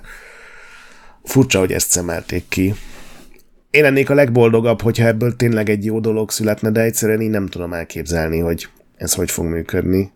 Vagy megint egy olyan dolog lesz, hogy az egész egy szürke alagútban játszódik, és az első tíz percben, meg az utolsó három percben mutatják majd a várost messziről. Nem tudom. Vagy csak cinikus vagyok. és a Days Gone filmet el tudod képzelni? Azt annál könnyebben el tudom képzelni. Az, az, az, az nem, nem esik olyan nehezemre, hogy emberek motoroznak. Igen. Sheldon Turner uh, írja a forgatókönyvet, aki írt már így nem rossz forgatókönyveket, az Egek urát nem tudom, látta, de az például szerint Mi volt az jó. címe? Fú, Up in the Air talán? Akkor nem. George, hogy ilyen, George Clooney. Ja, az, lá- az nagyon jó volt. Röpködött, tudod, ilyen igen, igen, igen. platina kártyát akar gyűjteni. Azt tetszett ez a film. Mondjuk az nem az a hangulat, amit a Days Gone-hoz nem. társítanék, nem, így, hogy belegondolok. A csávó tud csinálni jó forgatókönyvet, ennyi a lényeg. Viszont hát a fős, ugye a Deacon St. John, neki ugye egy Sam Witwer nevű színész adta az arcát is, meg a hangját is a játékba, de nem ő lesz, hanem egy másik Sam, Sam Hugen, aki én még nem láttam semmiben, de hát állítólag híresebb. Az ilyen milyen rossz, rosszul eshet, nem? Oké, okay, sehol senki nem mondta, hogy majd ha lesz film, akkor te játszhatod, csak olyan magától értetődő lenne. Igen, igen, igen. Mondjuk a Last of Us sorozatban sem az eredeti arcok tulajdonosait mondjuk ilyen hülyén kérték fel, csak ők legalább kapnak egy ilyen kis mellékszerepet. Ja, hát mondjuk én a, én a Pedro Pascal a mai napig nem békéltem meg. hogy ő Joel. Igen, és főleg most, hogy végigjátszottam a, ugye a Part One-t, a más karakter. Jó igen, színész, igen, csak... Igen. Én, én bírom nagyon egyébként a csávót, tehát tök jó volt a, a Narcosban is, a, igen, a hát... Trónok harcában is tök jó karaktere volt. Ja, mondjuk az nem fenyeget, hogy megnézném a Last of Us sorozatot csak. De, ja, Joelként vagy nem tudom -e képzelni azt, tehát... Na, meglátjuk, milyen ki belőle. Hát ugye az is az egy igényes sorozat lesz azért az alapján, akik készítik. És hát élőszereplős pac film lesz. Kedvenc filmes hírem ebben a hónapban. Kedvenc idézőjelben. Ezek mind hülyék. Vé... nem tudom elképzelni. A... És a Sonic egyik produ- producerének, Chuck Williamsnek az ötlete volt állítólag ez az egész. El nem tudom képzelni, hogy működik ez. Wayfarer, Wayfarer Studios csinálja. De hát egy teljesen absztrakt játék a Pac-Man. Bogyókat eszik a nagyobb izé, körcik, és jó mondjuk a szellemeknek van legalább szemük, de hogy ebből élőszereplős film hogy lesz? Hát később azért csináltak belőle ilyen hagyományos platformjátékokat is. Jó, de hát... tudom, tudom. Meg, meg most is a Pac-Word, vagy mi az Isten kijött? Igen. Pac-Man Word. Igen, igen. Repect. Repegd, igen. Uh, hát nem tudom. Pedig azt hittem, hogy te lelkes leszel, hiszen a szonikos csávónak van hozzá közel, azt meg szereted. De hát, de hát ez miért lennék leg? Ha csak nem úgy csinálják meg, mint a Pac-Man pólóm. Azt mondjuk nézném. Egy ilyen nagyon durva űrhorrort. Ilyen, ilyen skifi horrorként, igen. Hát kétlem, hogy a Namco abba így belemenne. A, ahol a szellemek ugye a halott űrhajósok kísértetei. De nem hiszem, nem hiszem, hogy ilyen lesz. Na hát mindegy, lesz egy ilyen is. Remélem kap bele egy szerepet Adam Sandler, hogy teljes legyen a élmény. Bár mondjuk utóbbi időben jó filmekben is szerepelt. Aztán, ha már Sonicot szóba hozta, a Sonic 3 dátumot kapott, 2024. december 20-a. Tehát már csak, nem tudom, 450-500-at kell aludni. Igen. De hát a második rész már neked nem tetszett, nem? Vagy kevésbé nem, tetszett? Nem, nem, nem, nem tetszett. A gyerekeknek bejött úgy, hogy ők várják. Én, én továbbra is az első résznek vagyok, csak hát nem rajongója, de szimpatizánsa. Amitől félek, viszont igazából az a Horizon tévésorozat. Ugye bírom mind a két játékot, és a Netflixen csinál a Umbrella Academy showrunner Steve Blackman egy sorozatot belőle. Ennyit tudni, ez rengeteg ponton elbukhat. Akár már csak azon is, hogy ki, ki találnak Eloynak főszereplőnek, de ezt nem, én ezzel vagyok úgy, el nem tudom képzelni, hogy ez jó lesz, hogy, hogy azt a production value-t megadják neki, ami, ami kell a, egy Horizon. Igen, az azt a legalább 50 robotállat vonul jelenetet, azt így Netflix büdzsével nem tudom elképzelni. De egyébként még nagy filmes büdzsével sem nagyon tudom elképzelni, őszintén szólva. Ugye ilyen szempontból a videójátékoknak tök könnyű dolga van, mert azt raknak a képernyőre, amit akarnak, pontosan ugyanannyiba kerül egy egyszerű fakunyhó, mint egy, nem tudom, egy, egy jó, nem pont ugyanannyiba, mint egy ilyen óriási robot dinoszaurusz, de ezt így Netflixen megcsinálni, furcsa. Furcsa. Furcsa. És hát a Bioshock filmmel kapcsolatban is vannak fenntartásaim, a, ami hát ugye évek múlva esedékes csak, de most már van neki rendezője, meg, meg uh, forgatókönyvírója. Az utóbbi az Michael Green, aki például Logan-nek az egyik forgatókönyvírója volt, meg a legutóbbi Blade Runner filmnek. A rendező pedig Francis Lawrence, a Véhező viadala filmeknek a, a főrendezője. Oké. Okay. Nincs velük bajom, de de itt is olyan az alapanyag, hogy azt, ne, azt nagyon nehéz jó megcsinálni, illetve hát ugye Gore Verbinskinek beletört a bicskája, ő, ő egyszer már próbálkozott vele még évekkel ezelőtt. De azt hiszem ő úgy, úgy ő abba tört bele, hogy ő így lerakott valamit az asztalra, és azt mondta, hogy adjatok, nem tudom, 300 millió dollárt kért? Két, két dolog volt. Az egyik, hogy túl drágának ítélték a projektet, igen, másrészt meg, hogy nem hogy finomítani akarták az erőszakon, vagy hát a 18-as karikán. De hát a bajosok. Tehát nekem ez... De hát a bajosokot azt szerintem máshogy nem lehet megcsinálni. Tehát itt is az, az egyik kérdésem például, hogy lehet elég durva ez a bajosok film. Igen, a bajosok ahol... az arról szól, hogy, hogy belevágod a, a villámplazmidot a tócsába, és attól három ilyen ultrabeteg, maszkos őrült kiszenved. Ez tévében élőszereplővel, ez tényleg durva horror, de... Hát ki, kisgyerekek születelik az Adamot a hullákból. Igen. Arról nem is beszélve, hogy miket csinálhatsz a kisgyerekkel, ugye? Igen. Meg filmben is olyan, olyan rövidnek. Nem tudom, hogy a... Mindegy, rengeteg kérdés van ezzel is kapcsolatban, de szerintem azért itt érdemes elmondani, hogy amiket itt mondunk, hogy elkezdenek dolgozni filmeken, az nem azt jelenti, hogy ebből mind lesz. Hogy lesz, így van, így van, így van. Így van, de hát ez is olyan, ugye a Horizonnál például a, a, a kültéri forgatások, hogyha ha nem stúdióban forgatsz, hanem kínos kapásból ilyen, nem tudom, háromszoros szorzó, Igen. de ha mondjuk még vízen is, vagy vízben, ugye a bájosoknál ez felmerül, akkor az még nem tudom, párszoros. Tehát uh, itt eleve már maguk a környezetek is olyanok, hogy, hogy azok drága produkciót sejtetnek, és akkor még nem tartunk a trükköknél, meg a díszleteknél. Hát meg a bájosoknál azért tényleg a, a forgatókönyvnek azért a helyén kell lennie, hogy, hogy benne legyenek azok a finomságok, meg kifigurázások, meg, meg célzások. Ilyen szempontból a Horizon egy fokkal egyszerűbb, mert az idézőjelben csak egy akciójáték. A bajosok azért legalább történet tekintetében egy picit több akart lenni. Meg az is hát volt. azért van, vannak ilyen rétegek a Horizonban is. Kérdés, hogy azokat akarják-e kapargatni. Úgy. Ja. Hát meglátjuk 2026-ban, hogy premier dátumról tudunk-e beszámolni, vagy arról, hogy mégse csinálják tovább. Aztán hát gondoltam, említsük meg, hogy a Cuphead Show-nak kijött a második évad a Netflixen. Nem néztem még meg, meg fogom majd nézni, mert érdekel. De hát úgy jó tempóban csinálják ezt amúgy. Ezek ilyen rövid epizódok, ugye? Ezek nem ilyen... Rövid epizódok, igen, ilyen 12 perc azt hiszem, de hát... Uh, Kellemesen őrült. Én megnéztem most azt hiszem két részt, amik beteg voltam, és ilyen Tom és Jerry energiát érzek bennük, vagy Bugs Bunny igen. energiát. Igen, igen, igen, az van benne, abszolút, abszolút van benne. Nem rossz egyébként, azt hiszem én már nem emlékszem, mit mondtam róla itt a náuban. Szerintem te dicsérted, és azért néztem meg. Talán, talán a cselekménye volt a gondjaim, hogy ott, ott volt egy metaplot, aztán elindult, aztán nem folytatták, aztán megint folytatták, uh-huh. hogy így, így kereste a, a helyét az egész, de hát mondjuk ilyen... egy Cuphead azért nem a, nem a cselekményért nézel elsősorban. Igen, ilyen vidám káosz. Igen, látványra nagyon jó, vagy hát a dizájnra. Aztán uh, Cyberpunk anime sorozat jön szeptember 13-án, tudunk most már dátumot, és jött egy trailer is, teljesen hidegen hagyott engem, nem tudom, te hogy vagy vele. Ezt valószínűbb, hogy megnézem, mint az élőszereplős dolgokat. De nem azt mondom, hogy elkezdtem a naptáron bejelölni a napokat, hogy még hány nap van 13-áig. Uh-huh. Mhm.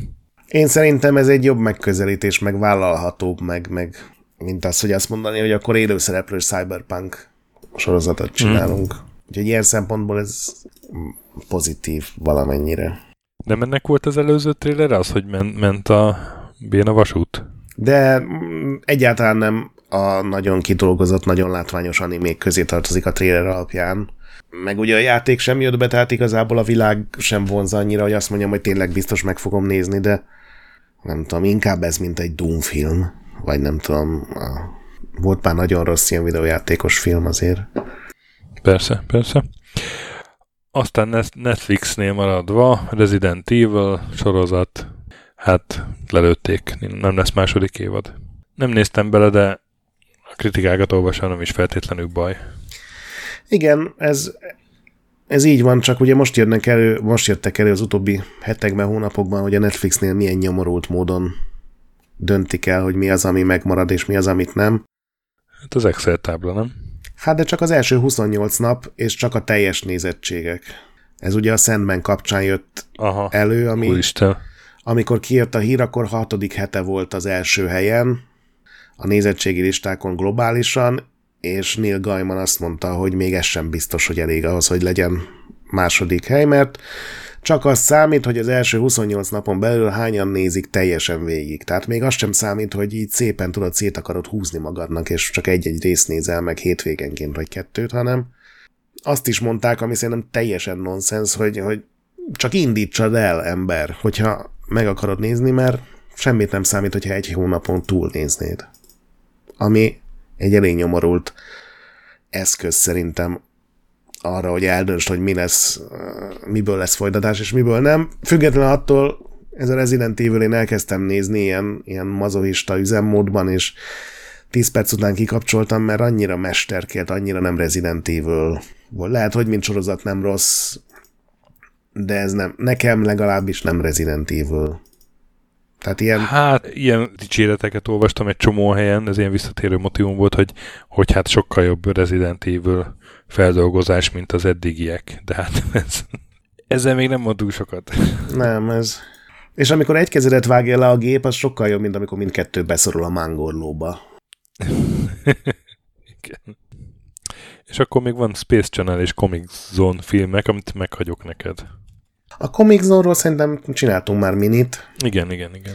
Ugye az egésznek az az alapja, hogy a Szegának nagyon bejött a Sonic megfilmesítése, ugye ez a Tórunak a hara, a Szegának, Szegánál a producer, aki azt így végigvitte, és nyilván annyi bevételt szerzett vele, mint az utóbbi húsz évben a Sonic játékokból összesen, most lehet, hogy ez túlzás volt, és megkapta az esélyt arra, hogy akkor nyilván csináljon más Sega IP-kből és filmet, hogy miért azt a kettőt választotta, amit már az egykori rajongók is elfelejtettek, azt nem tudom, ez mégis még lehet egy pozitív dolog is, de érted, miért nem a Jakuzából, vagy, vagy miért nem a Total Warokból, vagy nem, tehát érted, ami, aminek volt relevanciája az elmúlt 20 évben, a 21. században.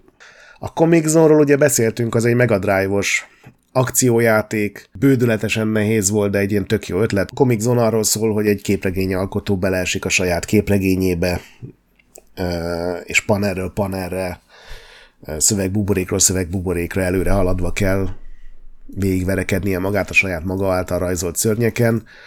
Tök jó koncepció, a megvalósítás az nyilván a ilyen 90-es évek konzoljátékai az miért túl nehéz lett, ebből el tudom képzelni, hogy valaki csinál egy jó rajzfilmet, de ezt is így időszereplős dolognak akarják. A Space Channel 5 pedig még egy fokkal elvontabb, mert ez ugye arról szól, hogy van egy, ez az Ulala nevű Csajci, aki egy ilyen utazó riporter, aki a galaxis beutazza, és mindenhol ilyen interpretatív, csoportos tánccal meséli el a híreket. Ez gyakorlatilag egy ritmusjáték, aminek egy ilyen ultra hülye...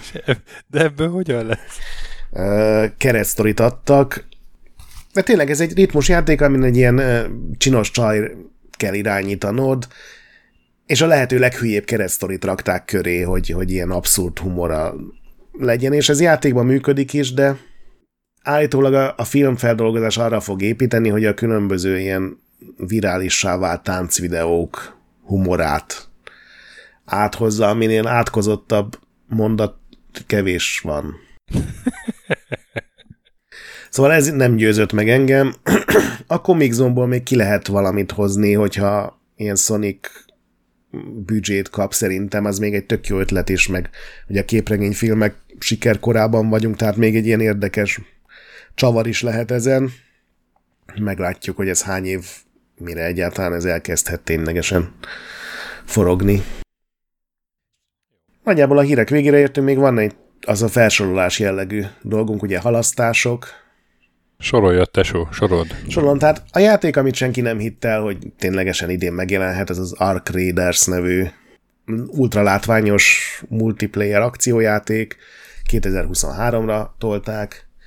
A Hogwarts Legacy, ez ugye ez a Harry Potter nagy költségvetés, Open World, open world vagy, ja. igen, ez jövő februárra tolták. A Marvel Midnight Suns, ugye ezt a Firaxis csinálja, egy ilyen kártyás, taktikai akció RPG, minden van benne, ami manapság menő. Ezt is 2023-ra tolták, és van még két ilyen arrébb rakott indiáték, a High on Life decemberben jön csak, a Planet of Lana pedig jövő márciusban, mind a kettő rögtön Game Passon is elérhető lesz.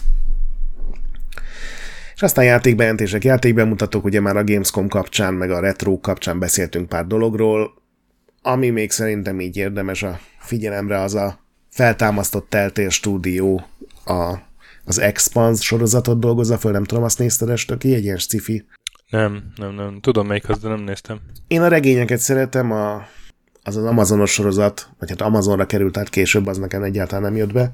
Aztán előkerült a Dead Island 2, amit szerintem 2014-15 körül még az E3-on uh-huh. együtt láttunk. Uh-huh. Ez is átment jó három fejlesztőn, jövő év elején érkezik. A Lords of the Fallenből az új résznek The Lords of the Fallen lesz a címe, és egy ilyen remake per folytatás, per kibővített uh-huh. kiadás lesz. És nem tudom, a Tempest Rising az neked így megvan-e, hogy, hogy láttad-e, hogy lesz egy ilyen játék? Képzeld, egy old school RTS. Több eltérő frakcióval, nyersanyagokkal, tankokkal. Nem tűnik ilyen extrém különlegesnek, de ma már ez is, ez is egy ilyen csodás ajándék. Aztán mi jelent meg ebben a hónapban tényleg AAA cím? Ugye a Last of Us az szeptember 2, tehát az csalás volt a részedről, csak ugye a review verziót előbb kaptuk meg, de így maradt a Spider-Man-nek a PC-s verziója, ami mindenki szerint egy jó sikerült port, és a Soul Hackers 2 egy japán RPG, ami ilyen 75 pont körül áll az ilyen agregátor oldalakon, annál többet nem is ér, de igazából nem volt rossz. A harcrendszer működik, úgyhogy végigjátszottam. Indi játékból már sokkal több volt, kijött a Cult of the Lamb, azt ajánlom neked is, az egy ilyen szekta menedzselős rúglák. Igen, igen, igen, igen, az, az, az fönn van a listámon. Előtt játszottam végig. Nagyon humoros, egyáltalán nem olyan nehéz, mint a riválisok nagy része, kicsit egyszerűbb is, mint mondjuk egy Hades, és még nincsen benne ilyen, tudod, ez az ilyen végtelen üzemmód, meg New Game Plus, meg semmilyen extra, ígérnek mindenfélét, 25 óra alatt végig lehet játszani, ki lehet uh-huh. maxolni. Aztán kijött a Two Point Campus, ami ugye a, a Team Hospitalt másoló Two Point Hospitalnak a, tulajdonképpen az utódja, egy csomó ex-bullfrogos fejlesztő van benne. Egy ilyen egyetem menedzser játék. Van néhány furcsa hiányosság benne, de nekem így igazából ilyen tetszett. Aztán kijött a Midnight Fight Express, egy nagyon jó fizika alapú beat'em up, a South of the Circle, amit említettem már, ugye ez a narratív játék, a Hard West 2, ami tulajdonképpen egy ilyen x vagy nyugaton, tele tök jó ötletekkel. Azt hiszem az első pálya, vagy a második talán, amikor egy vonatot kell benne elfoglalni az utolsó kocsitól az elsőig haladva, tök hangulatos, jó mocsok nehéz, de jó vele játszani. És ami a retro dolgokat illeti, kijött a Teenage, Tini Ninja Teknőcökből a Kovabunga Collection, ami az összes Konamis játékot tartalmazza, még a Gameboyosokat is. Rohadt igényes, benne van az összes kézikönyv, a beszkennelték a design dokumentumokat, vannak benne részletek a rajzfilmekből, meg a képregényekből. És kijött a Turikán antológia két részre szedve, összesen a fura sorozatnak öt részét dolgozza föl.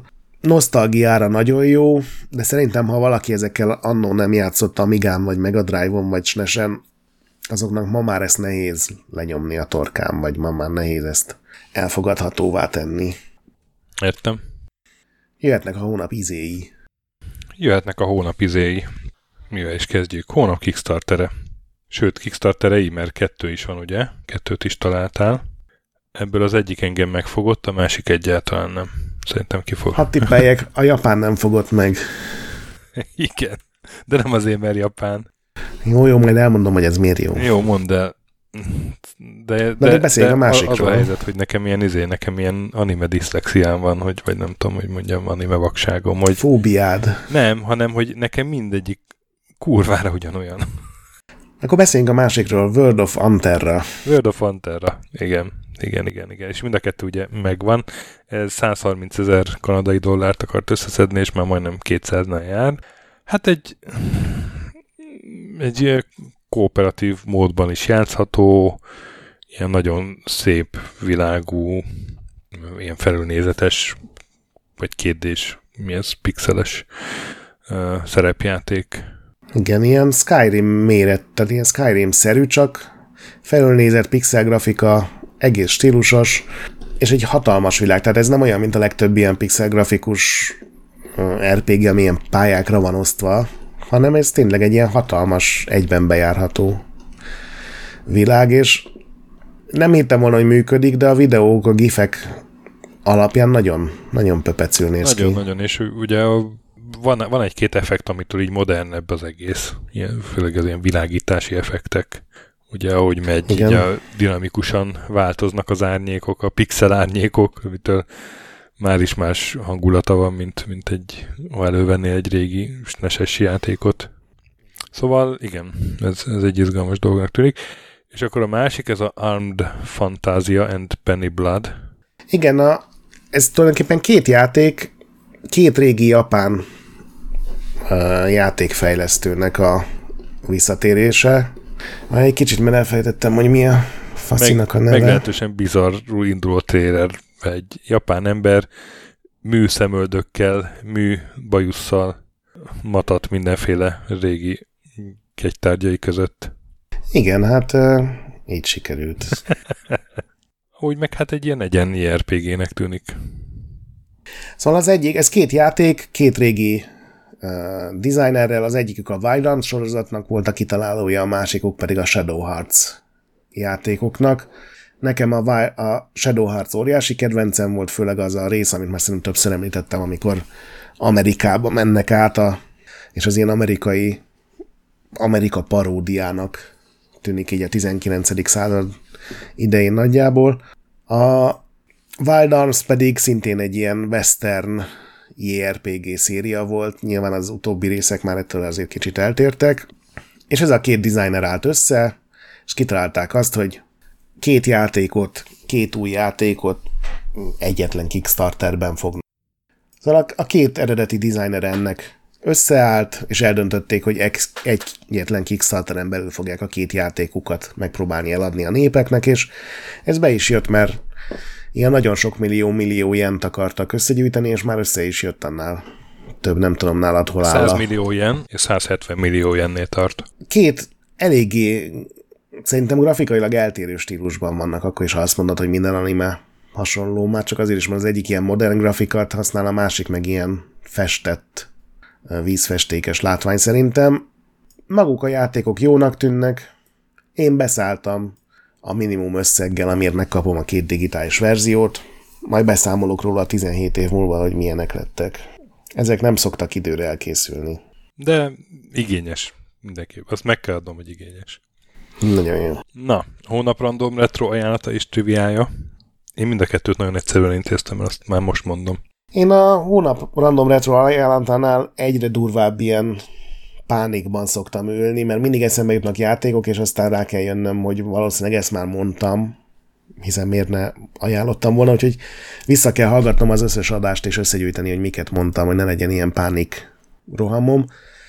Úgyhogy most a színitet mondom, amit még veled is játszottunk. Ja, ide jó, Ugye, igen a sasával. Ez ugye Xbox-ra jelent meg, és egy ilyen filmes kvízjáték. Általában ez a színét létezik videójáték nélküli verzióban is, meg tök híres Amerikában, nem tudom, hogy ez hogy működik. Az Xbox-os verzióhoz ilyen külön fura kontrollerek jártak, amin van egy ilyen nagy gomb, amivel ugye bele lehetett A nagy nyomó gomb kontroller, igen. igen. Meg is van hogy... nekem az otthon egyébként, még az egész.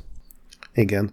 Két rész is kijött, és mindenféle kérdések a filmekkel, az alkotókkal, a évekkel, díjakkal, jelenetekkel kapcsolatban.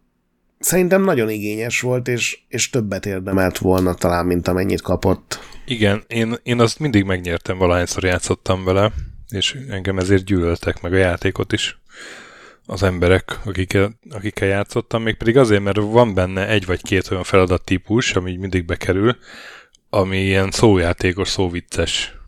Hát minden játéknak vannak hibái, igen. és ezeket nem tudom, mindig így nagyon hamar megcsináltam, vagy megoldottam, és akkor mindig előre rohantam nagyon. De nagyon, tényleg nagyon jó játék. Kéne ilyet csinálni, és nyugodtan csinálhatnának videójátékos témájút is. Nálam a Craig.com nevű stúdió egyetlen játéka. Nem tudom, ez alapján megvan-e, mi volt Nem. ez a Craig.com. Ez a id szoftveres Dave Taylor nevű programozónak volt a cége, és egy darab játékot csináltak. 1995-ben jelent meg, és az volt a címe, hogy Abuse. Ó. Oh. Ránézel, akkor azt gondolnád, hogy ilyen akcióplatform játék, és uh, igazából az is, de nagyon fura volt az irányítása, de hamar kézre állt, billentyűzettel irányítottad a, azt a robotot, vagy nem azt a nem robot, hanem egy kiborg-szerű figurát, aki a főhős volt, egy ilyen platformokkal ellátott ilyen labirintus pályán, és viszont az egérrel lőttél, és az egérrel a figurától függetlenül lehetett irányítani azt, hogy merre uh-huh. lő. Tehát lehetett azt, hogy előre mész, hátra lősz, vagy fordítva, vagy észak-nyugat felé lősz, de dél-kelet felé mész, és uh, elképesztő. Tehát ahhoz képest, hogy egy 95-ös játék, az a energia árad belőle a Doomból annak idején, hogy tudod, egy új fokozat volt.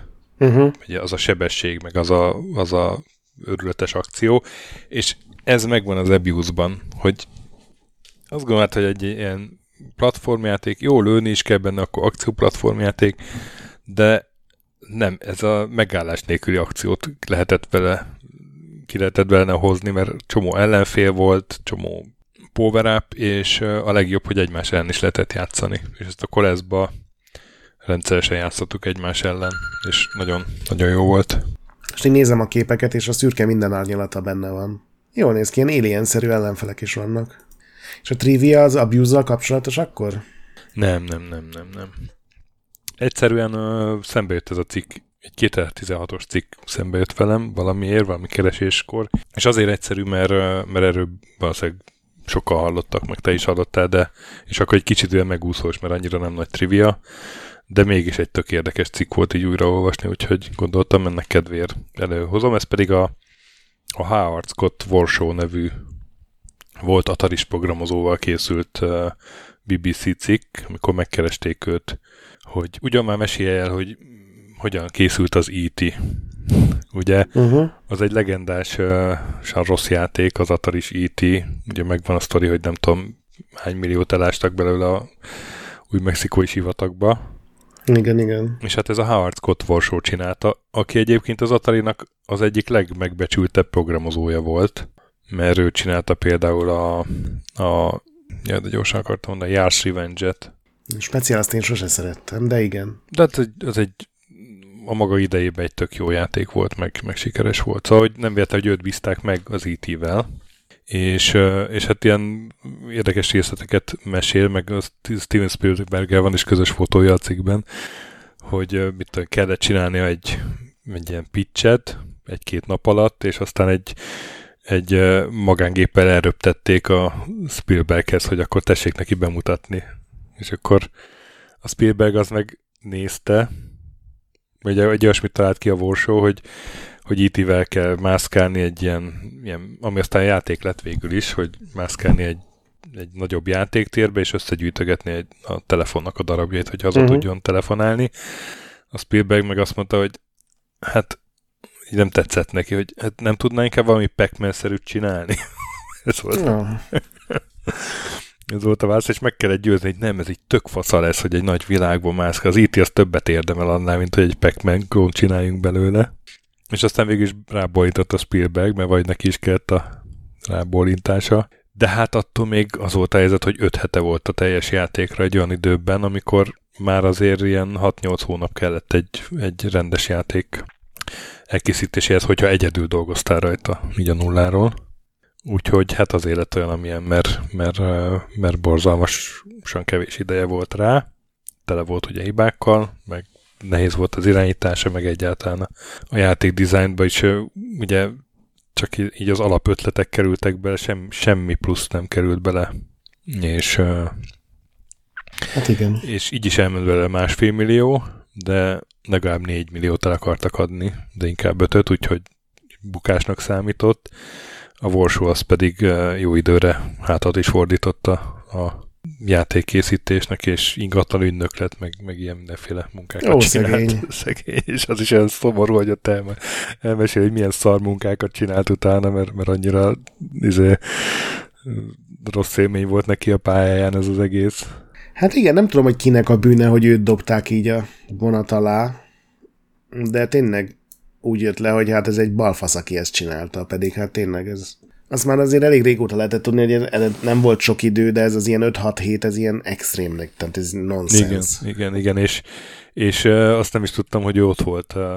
Amikor volt ez a dokumentumfilm, ugye a, erről az egész uh, videójáték csődről, meg az Atari, Atari válságáról, és tudod, akkor volt az, hogy ki ásták a szeméthegynek egy részét Új-Mexikóban, és akkor előkerültek ilyen elásott izék, ítik is, meg, meg mindenféle eladatlan cartridge az megvan? Igen, a Microsoft finanszírozta végül, hogy megkeressék, ha jól emlékszem. Azt hiszem, igen, és, és azt nagyon sokáig azt hitték, és ez a Warshow is azt hitte, hogy ez egy, ez egy ilyen urban legend, ez nem lehet igaz, igen. De, de, de igaz volt, és ott van ő is a dokumentumfilmbe, és, és itt teljesen elérzékenyül, amikor meglátja, hogy a markoló kifordít egy ítit a földből. Pedig ugye a, a napi retro rovathoz rengeteg ilyen régi újságot nézegetek át, és az egyikben találtam egy fényképet arról, hogy állnak a hatalmas kamionok tele ítikkel. Tehát ott valaki ott volt, egy, egy riporter, amikor ezt elásták, vagy lehet, hogy csak egy járókelő, aztán beküldte a képet. De igen, az egy ilyen, ilyen tipikus, ilyen ha-ha a sok hülye azt hiszi, hogy tényleg elásták az it pedig hát az az igazság, hogy nyilván nem, aztán kiderül tényleg. Szóval uh, igazából csak azt akarom mondani, hogy igazságot a Warshow-nak. Vegyetek tőle Szarját, szarjáték volt az IT. E Őt csinálta, de igazából nem ő tehet róla. Hozzáteszem, kétszer ennyi idő alatt sem lett volna abból a koncepcióból valami egetrengetően jó játék, de, de igazából az Atari ja. volt ott is a hibás, mert azt hiszem több, több ö, példányt gyártottak le első napon, mint ahány Atari el volt, mint, mint igen, egy konzol el volt adva. Azt hiszem 7 millió gyártottak, és 5 millió konzol volt eladva. Hogy valahogy igen, így... mert abban reménykedtek, hogy majd ezért milliók fognak gépet venni, ami már önmagában azért egy ilyen nonsens dolognak tűnik nekem, így üzleti szempontból. Ja, és hát akkor így ehhez képest valóban a másfél millió az, az egy nagy bukás. Pedig hát ha belegondolsz, 5 millió eladott konzolnál másfél millió eladás egy játékból, az igen. Nem tudom, hogy hívják ezt a rétet. A touch rate. A touch rate, azért ez nem rossz. Igen. Hát mindegy, fura sztori, de most arra már sikerült ki, kibogozni. Én, én, én kérlek szépen megint a, a speedrunok világában merültem el, mert rá kellett jönnöm, hogy a legőrültebb dolgok ebben a hülye környezetben zajlanak. Képzeld el, Dota aláhúzás T-Bag nevű hősünk van a mai napon, aki 2013-ban a Super Mario 64-ben a TikTok Clock pályán, ez ugye ez ilyen vertikális pálya, ahol föl kell mászni egy ilyen gépezetben, egy órában, ezt gyakorolta speedrunban, hogy hogy tudja leggyorsabban menni, és egyszer csak ugrott egyet, és mire leérkezett az ugrásból, így villant egyet a kép, és három emelettel feljebb volt. És hát ez ilyen több másodperces, majdnem tíz másodperces előnyt jelentett számára. Megpróbálta másodszor, nem sikerült. Mindent megpróbált ugyanúgy csinálni, nem sikerült. Megpróbálták mások, nem sikerült leutánozni. Jött egy Pannenkok nevű fickó, ezer dolláros vérdíjat tűzött ki arra, hogyha valaki ezt meg tudja fejteni, hogy hogy történt, mi történt. 2013-ban volt, a mai napig senki nem tudta reprodukálni, hogy hogy zajlott, de tavaly végre rájöttek, hogy mi történt. Nem tudom, hallottál-e már a Bitflip nevű eseményről? Nem. Ez akkor történik, amikor egy digitális eszközbe a kozmikus háttérsugárzásnak az egyik neutronja véletlenül a memóriába beleütközik, és egy bitet átír nulláról egyre vagy fordítva.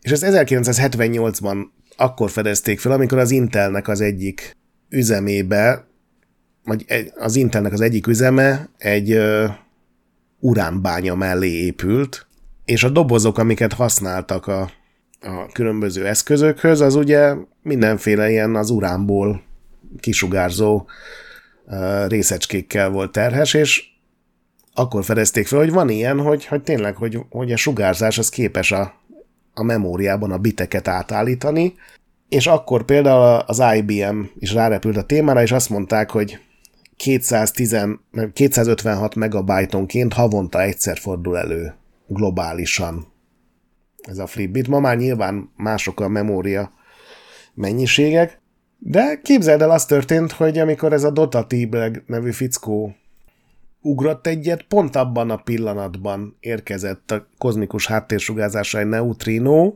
beleütközött a Nintendo 64-ében a memóriába, és átírta Máriónak a, a karakterhelyzetének azt a 8 egyesből és nullából álló kódjának az utolsó számjegyét, ami pont körülbelül nem tudom 15 méterrel magasabbra tette, ami azon a pályán pontosan abban a pillanatban elég volt ahhoz, hogy fölrakja arra a szintre, ahová feljutott. Tehát ez ilyen 17 véletlen együttjátszás. Úgyhogy gyakorlatilag a, az űrfelelős azért, hogy a, a speedrunban lehessen így ugrani, és akkor még utána néztem, hogy történtek még ilyen dolgok, és képzeld el, egy csomószor történtek, tehát például egy belga választást megzavart egy ilyen eset, amikor ugye digitálisan voltak nyilván tartva, hogy ki mire szavazott, és ott is egy bitnek elég sok szerepe lehet. És volt egy repülő is, ami majdnem egy kilométert zuhant egy ilyen eset miatt, mert megzavarta a pont rossz helyen áthaladó neutrino a repülőnek a magasságérzékelőjét. Nagyon durva. Ezt single event upsetnek hívják, tehát ilyen önálló idegesi vagy, vagy zavart okozó eseménynek, SEU-nak, és a legjobb sztori ezzel kapcsolatban, hogy a Toyota egyszer visszahívta nem tudom milyen autóit a 90-es évek végén, talán több millió autót kellett visszahozni, mert elkezdtek gyorsulni. És a Toyota azt mondta, hogy biztos, hogy a neutrinók bombázzák valamiért az autóikat, és a NASA-t hívták el segíteni, tudod, ilyen hatalmas sajtóvízhangot csináltak, hogy nem a mi kocsink szar, hanem, hanem a, a háttérsugárzás öli a szegény Toyotákat, és az NASA kiderítette, hogy hát nem ez történt, hanem az idős vezetők összekeverték a kábelek, vagy a pedálokat, és egy fokkal hát, földhöz ragadtabb megfejtés van, de ez az egyetlen egy eset volt, amikor egy speedrun egy neutrinót egy gyorsabbá. Hát csodálatos világban élünk. Nyomában se vagyok ennek a e-teammel. Teljesen őrült világ ez.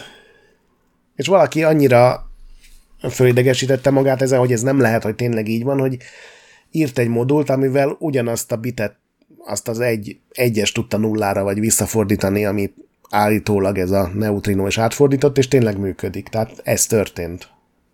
Kísérletileg be van bizonyítva. Úgyhogy uh, vigyázzatok és éljetek sugárzásvédő kupolák alatt. Mondj nemet a neutrinóra. Neutrino. Uh, ja, már, már kacagtam volna ostobán. hát sajnos, sajnos ezt már meg tudom úgy vágni, hogy utána kacagjál. Na de, inkább szomorkodjunk, hogy hogy múlik az idő. Évfordulók. Hát a legfontosabbat azt már említettem. Commodore 64.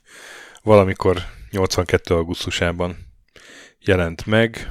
Ilyen nagy premierje valószínűleg nem volt, launch party, hanem ahogy elkészültek a gépek, szállították ide-oda, úgyhogy napra pontosan nem is nagyon tudtam visszakövetni a dátumot, de hát elég sokat foglalkoztam ezzel a évfordulóval, Telexre írtam egy eddigi leghosszabb Telexes cikkemet, azt lehet, hogy bekopizom, akit érdekel, az, az olvasgatható. Igen, azt olvastam. Egész korrekt volt, egész korrekt. Egész korrekt. Nem, én is ugye megpróbáltam utána nézni a mindenféle ilyen komodoros könyvben, és tényleg minden adat benne, bennük van, csak az nem, hogy melyik nap készült el az Igen. első példány. De ha te ezt mondod, akkor ugye beszéltünk arról is, hogy a Mafia 20 éves volt. Igen. Ami azért szintén szép dolog. De a Bioshock 15 éves, az is ugye szóba került ma. Az Elda Amerikában 35 éves volt. A Mario Kart pedig 30 éve jelent meg a legelső, úgyhogy... És hát az Atari klasszikusokról is szó esett, a Pitfall is 40 éve jelent meg. Nagyon durva. Mi a Atari 2600-nak az egyik legnépszerűbb játéka volt. Igen. Talán a pac után a második legnagyobb példányszámmal adott. Hát lehet örülni, hogy ennyi ide játszhatunk ezekkel a játékokkal, inkább akkor így fejezem be, hogy... Így van. Ilyen pozitív. Már négy évtizedet tudunk pitfallozni. így van. Na, legközelebb jönünk, jövünk egy toplistás minivel, aztán vendéges adással, addig maradjatok velünk, megjátszatok sokat, megmentsetek a boss fightok előtt, meghallgassatok képtelen krónikát, mert most megint van adás, meg olvassatok retroendet, ahol meg minden nap van valami újdonság, és gyertek velünk Discordra, ahol a társaság jó, iTunes-on és Spotify-on pedig értékeljetek lehetőleg 5 csillagra. A BIOS ne piszkáljátok, a Fantasmagorillában gyönyörködjetek, a neutrinokkal tehát vigyázzatok, a nagy pixel pedig továbbra is gyönyörű. Mindent elmondtam, ugye László? Így van. Sziasztok! Sziasztok!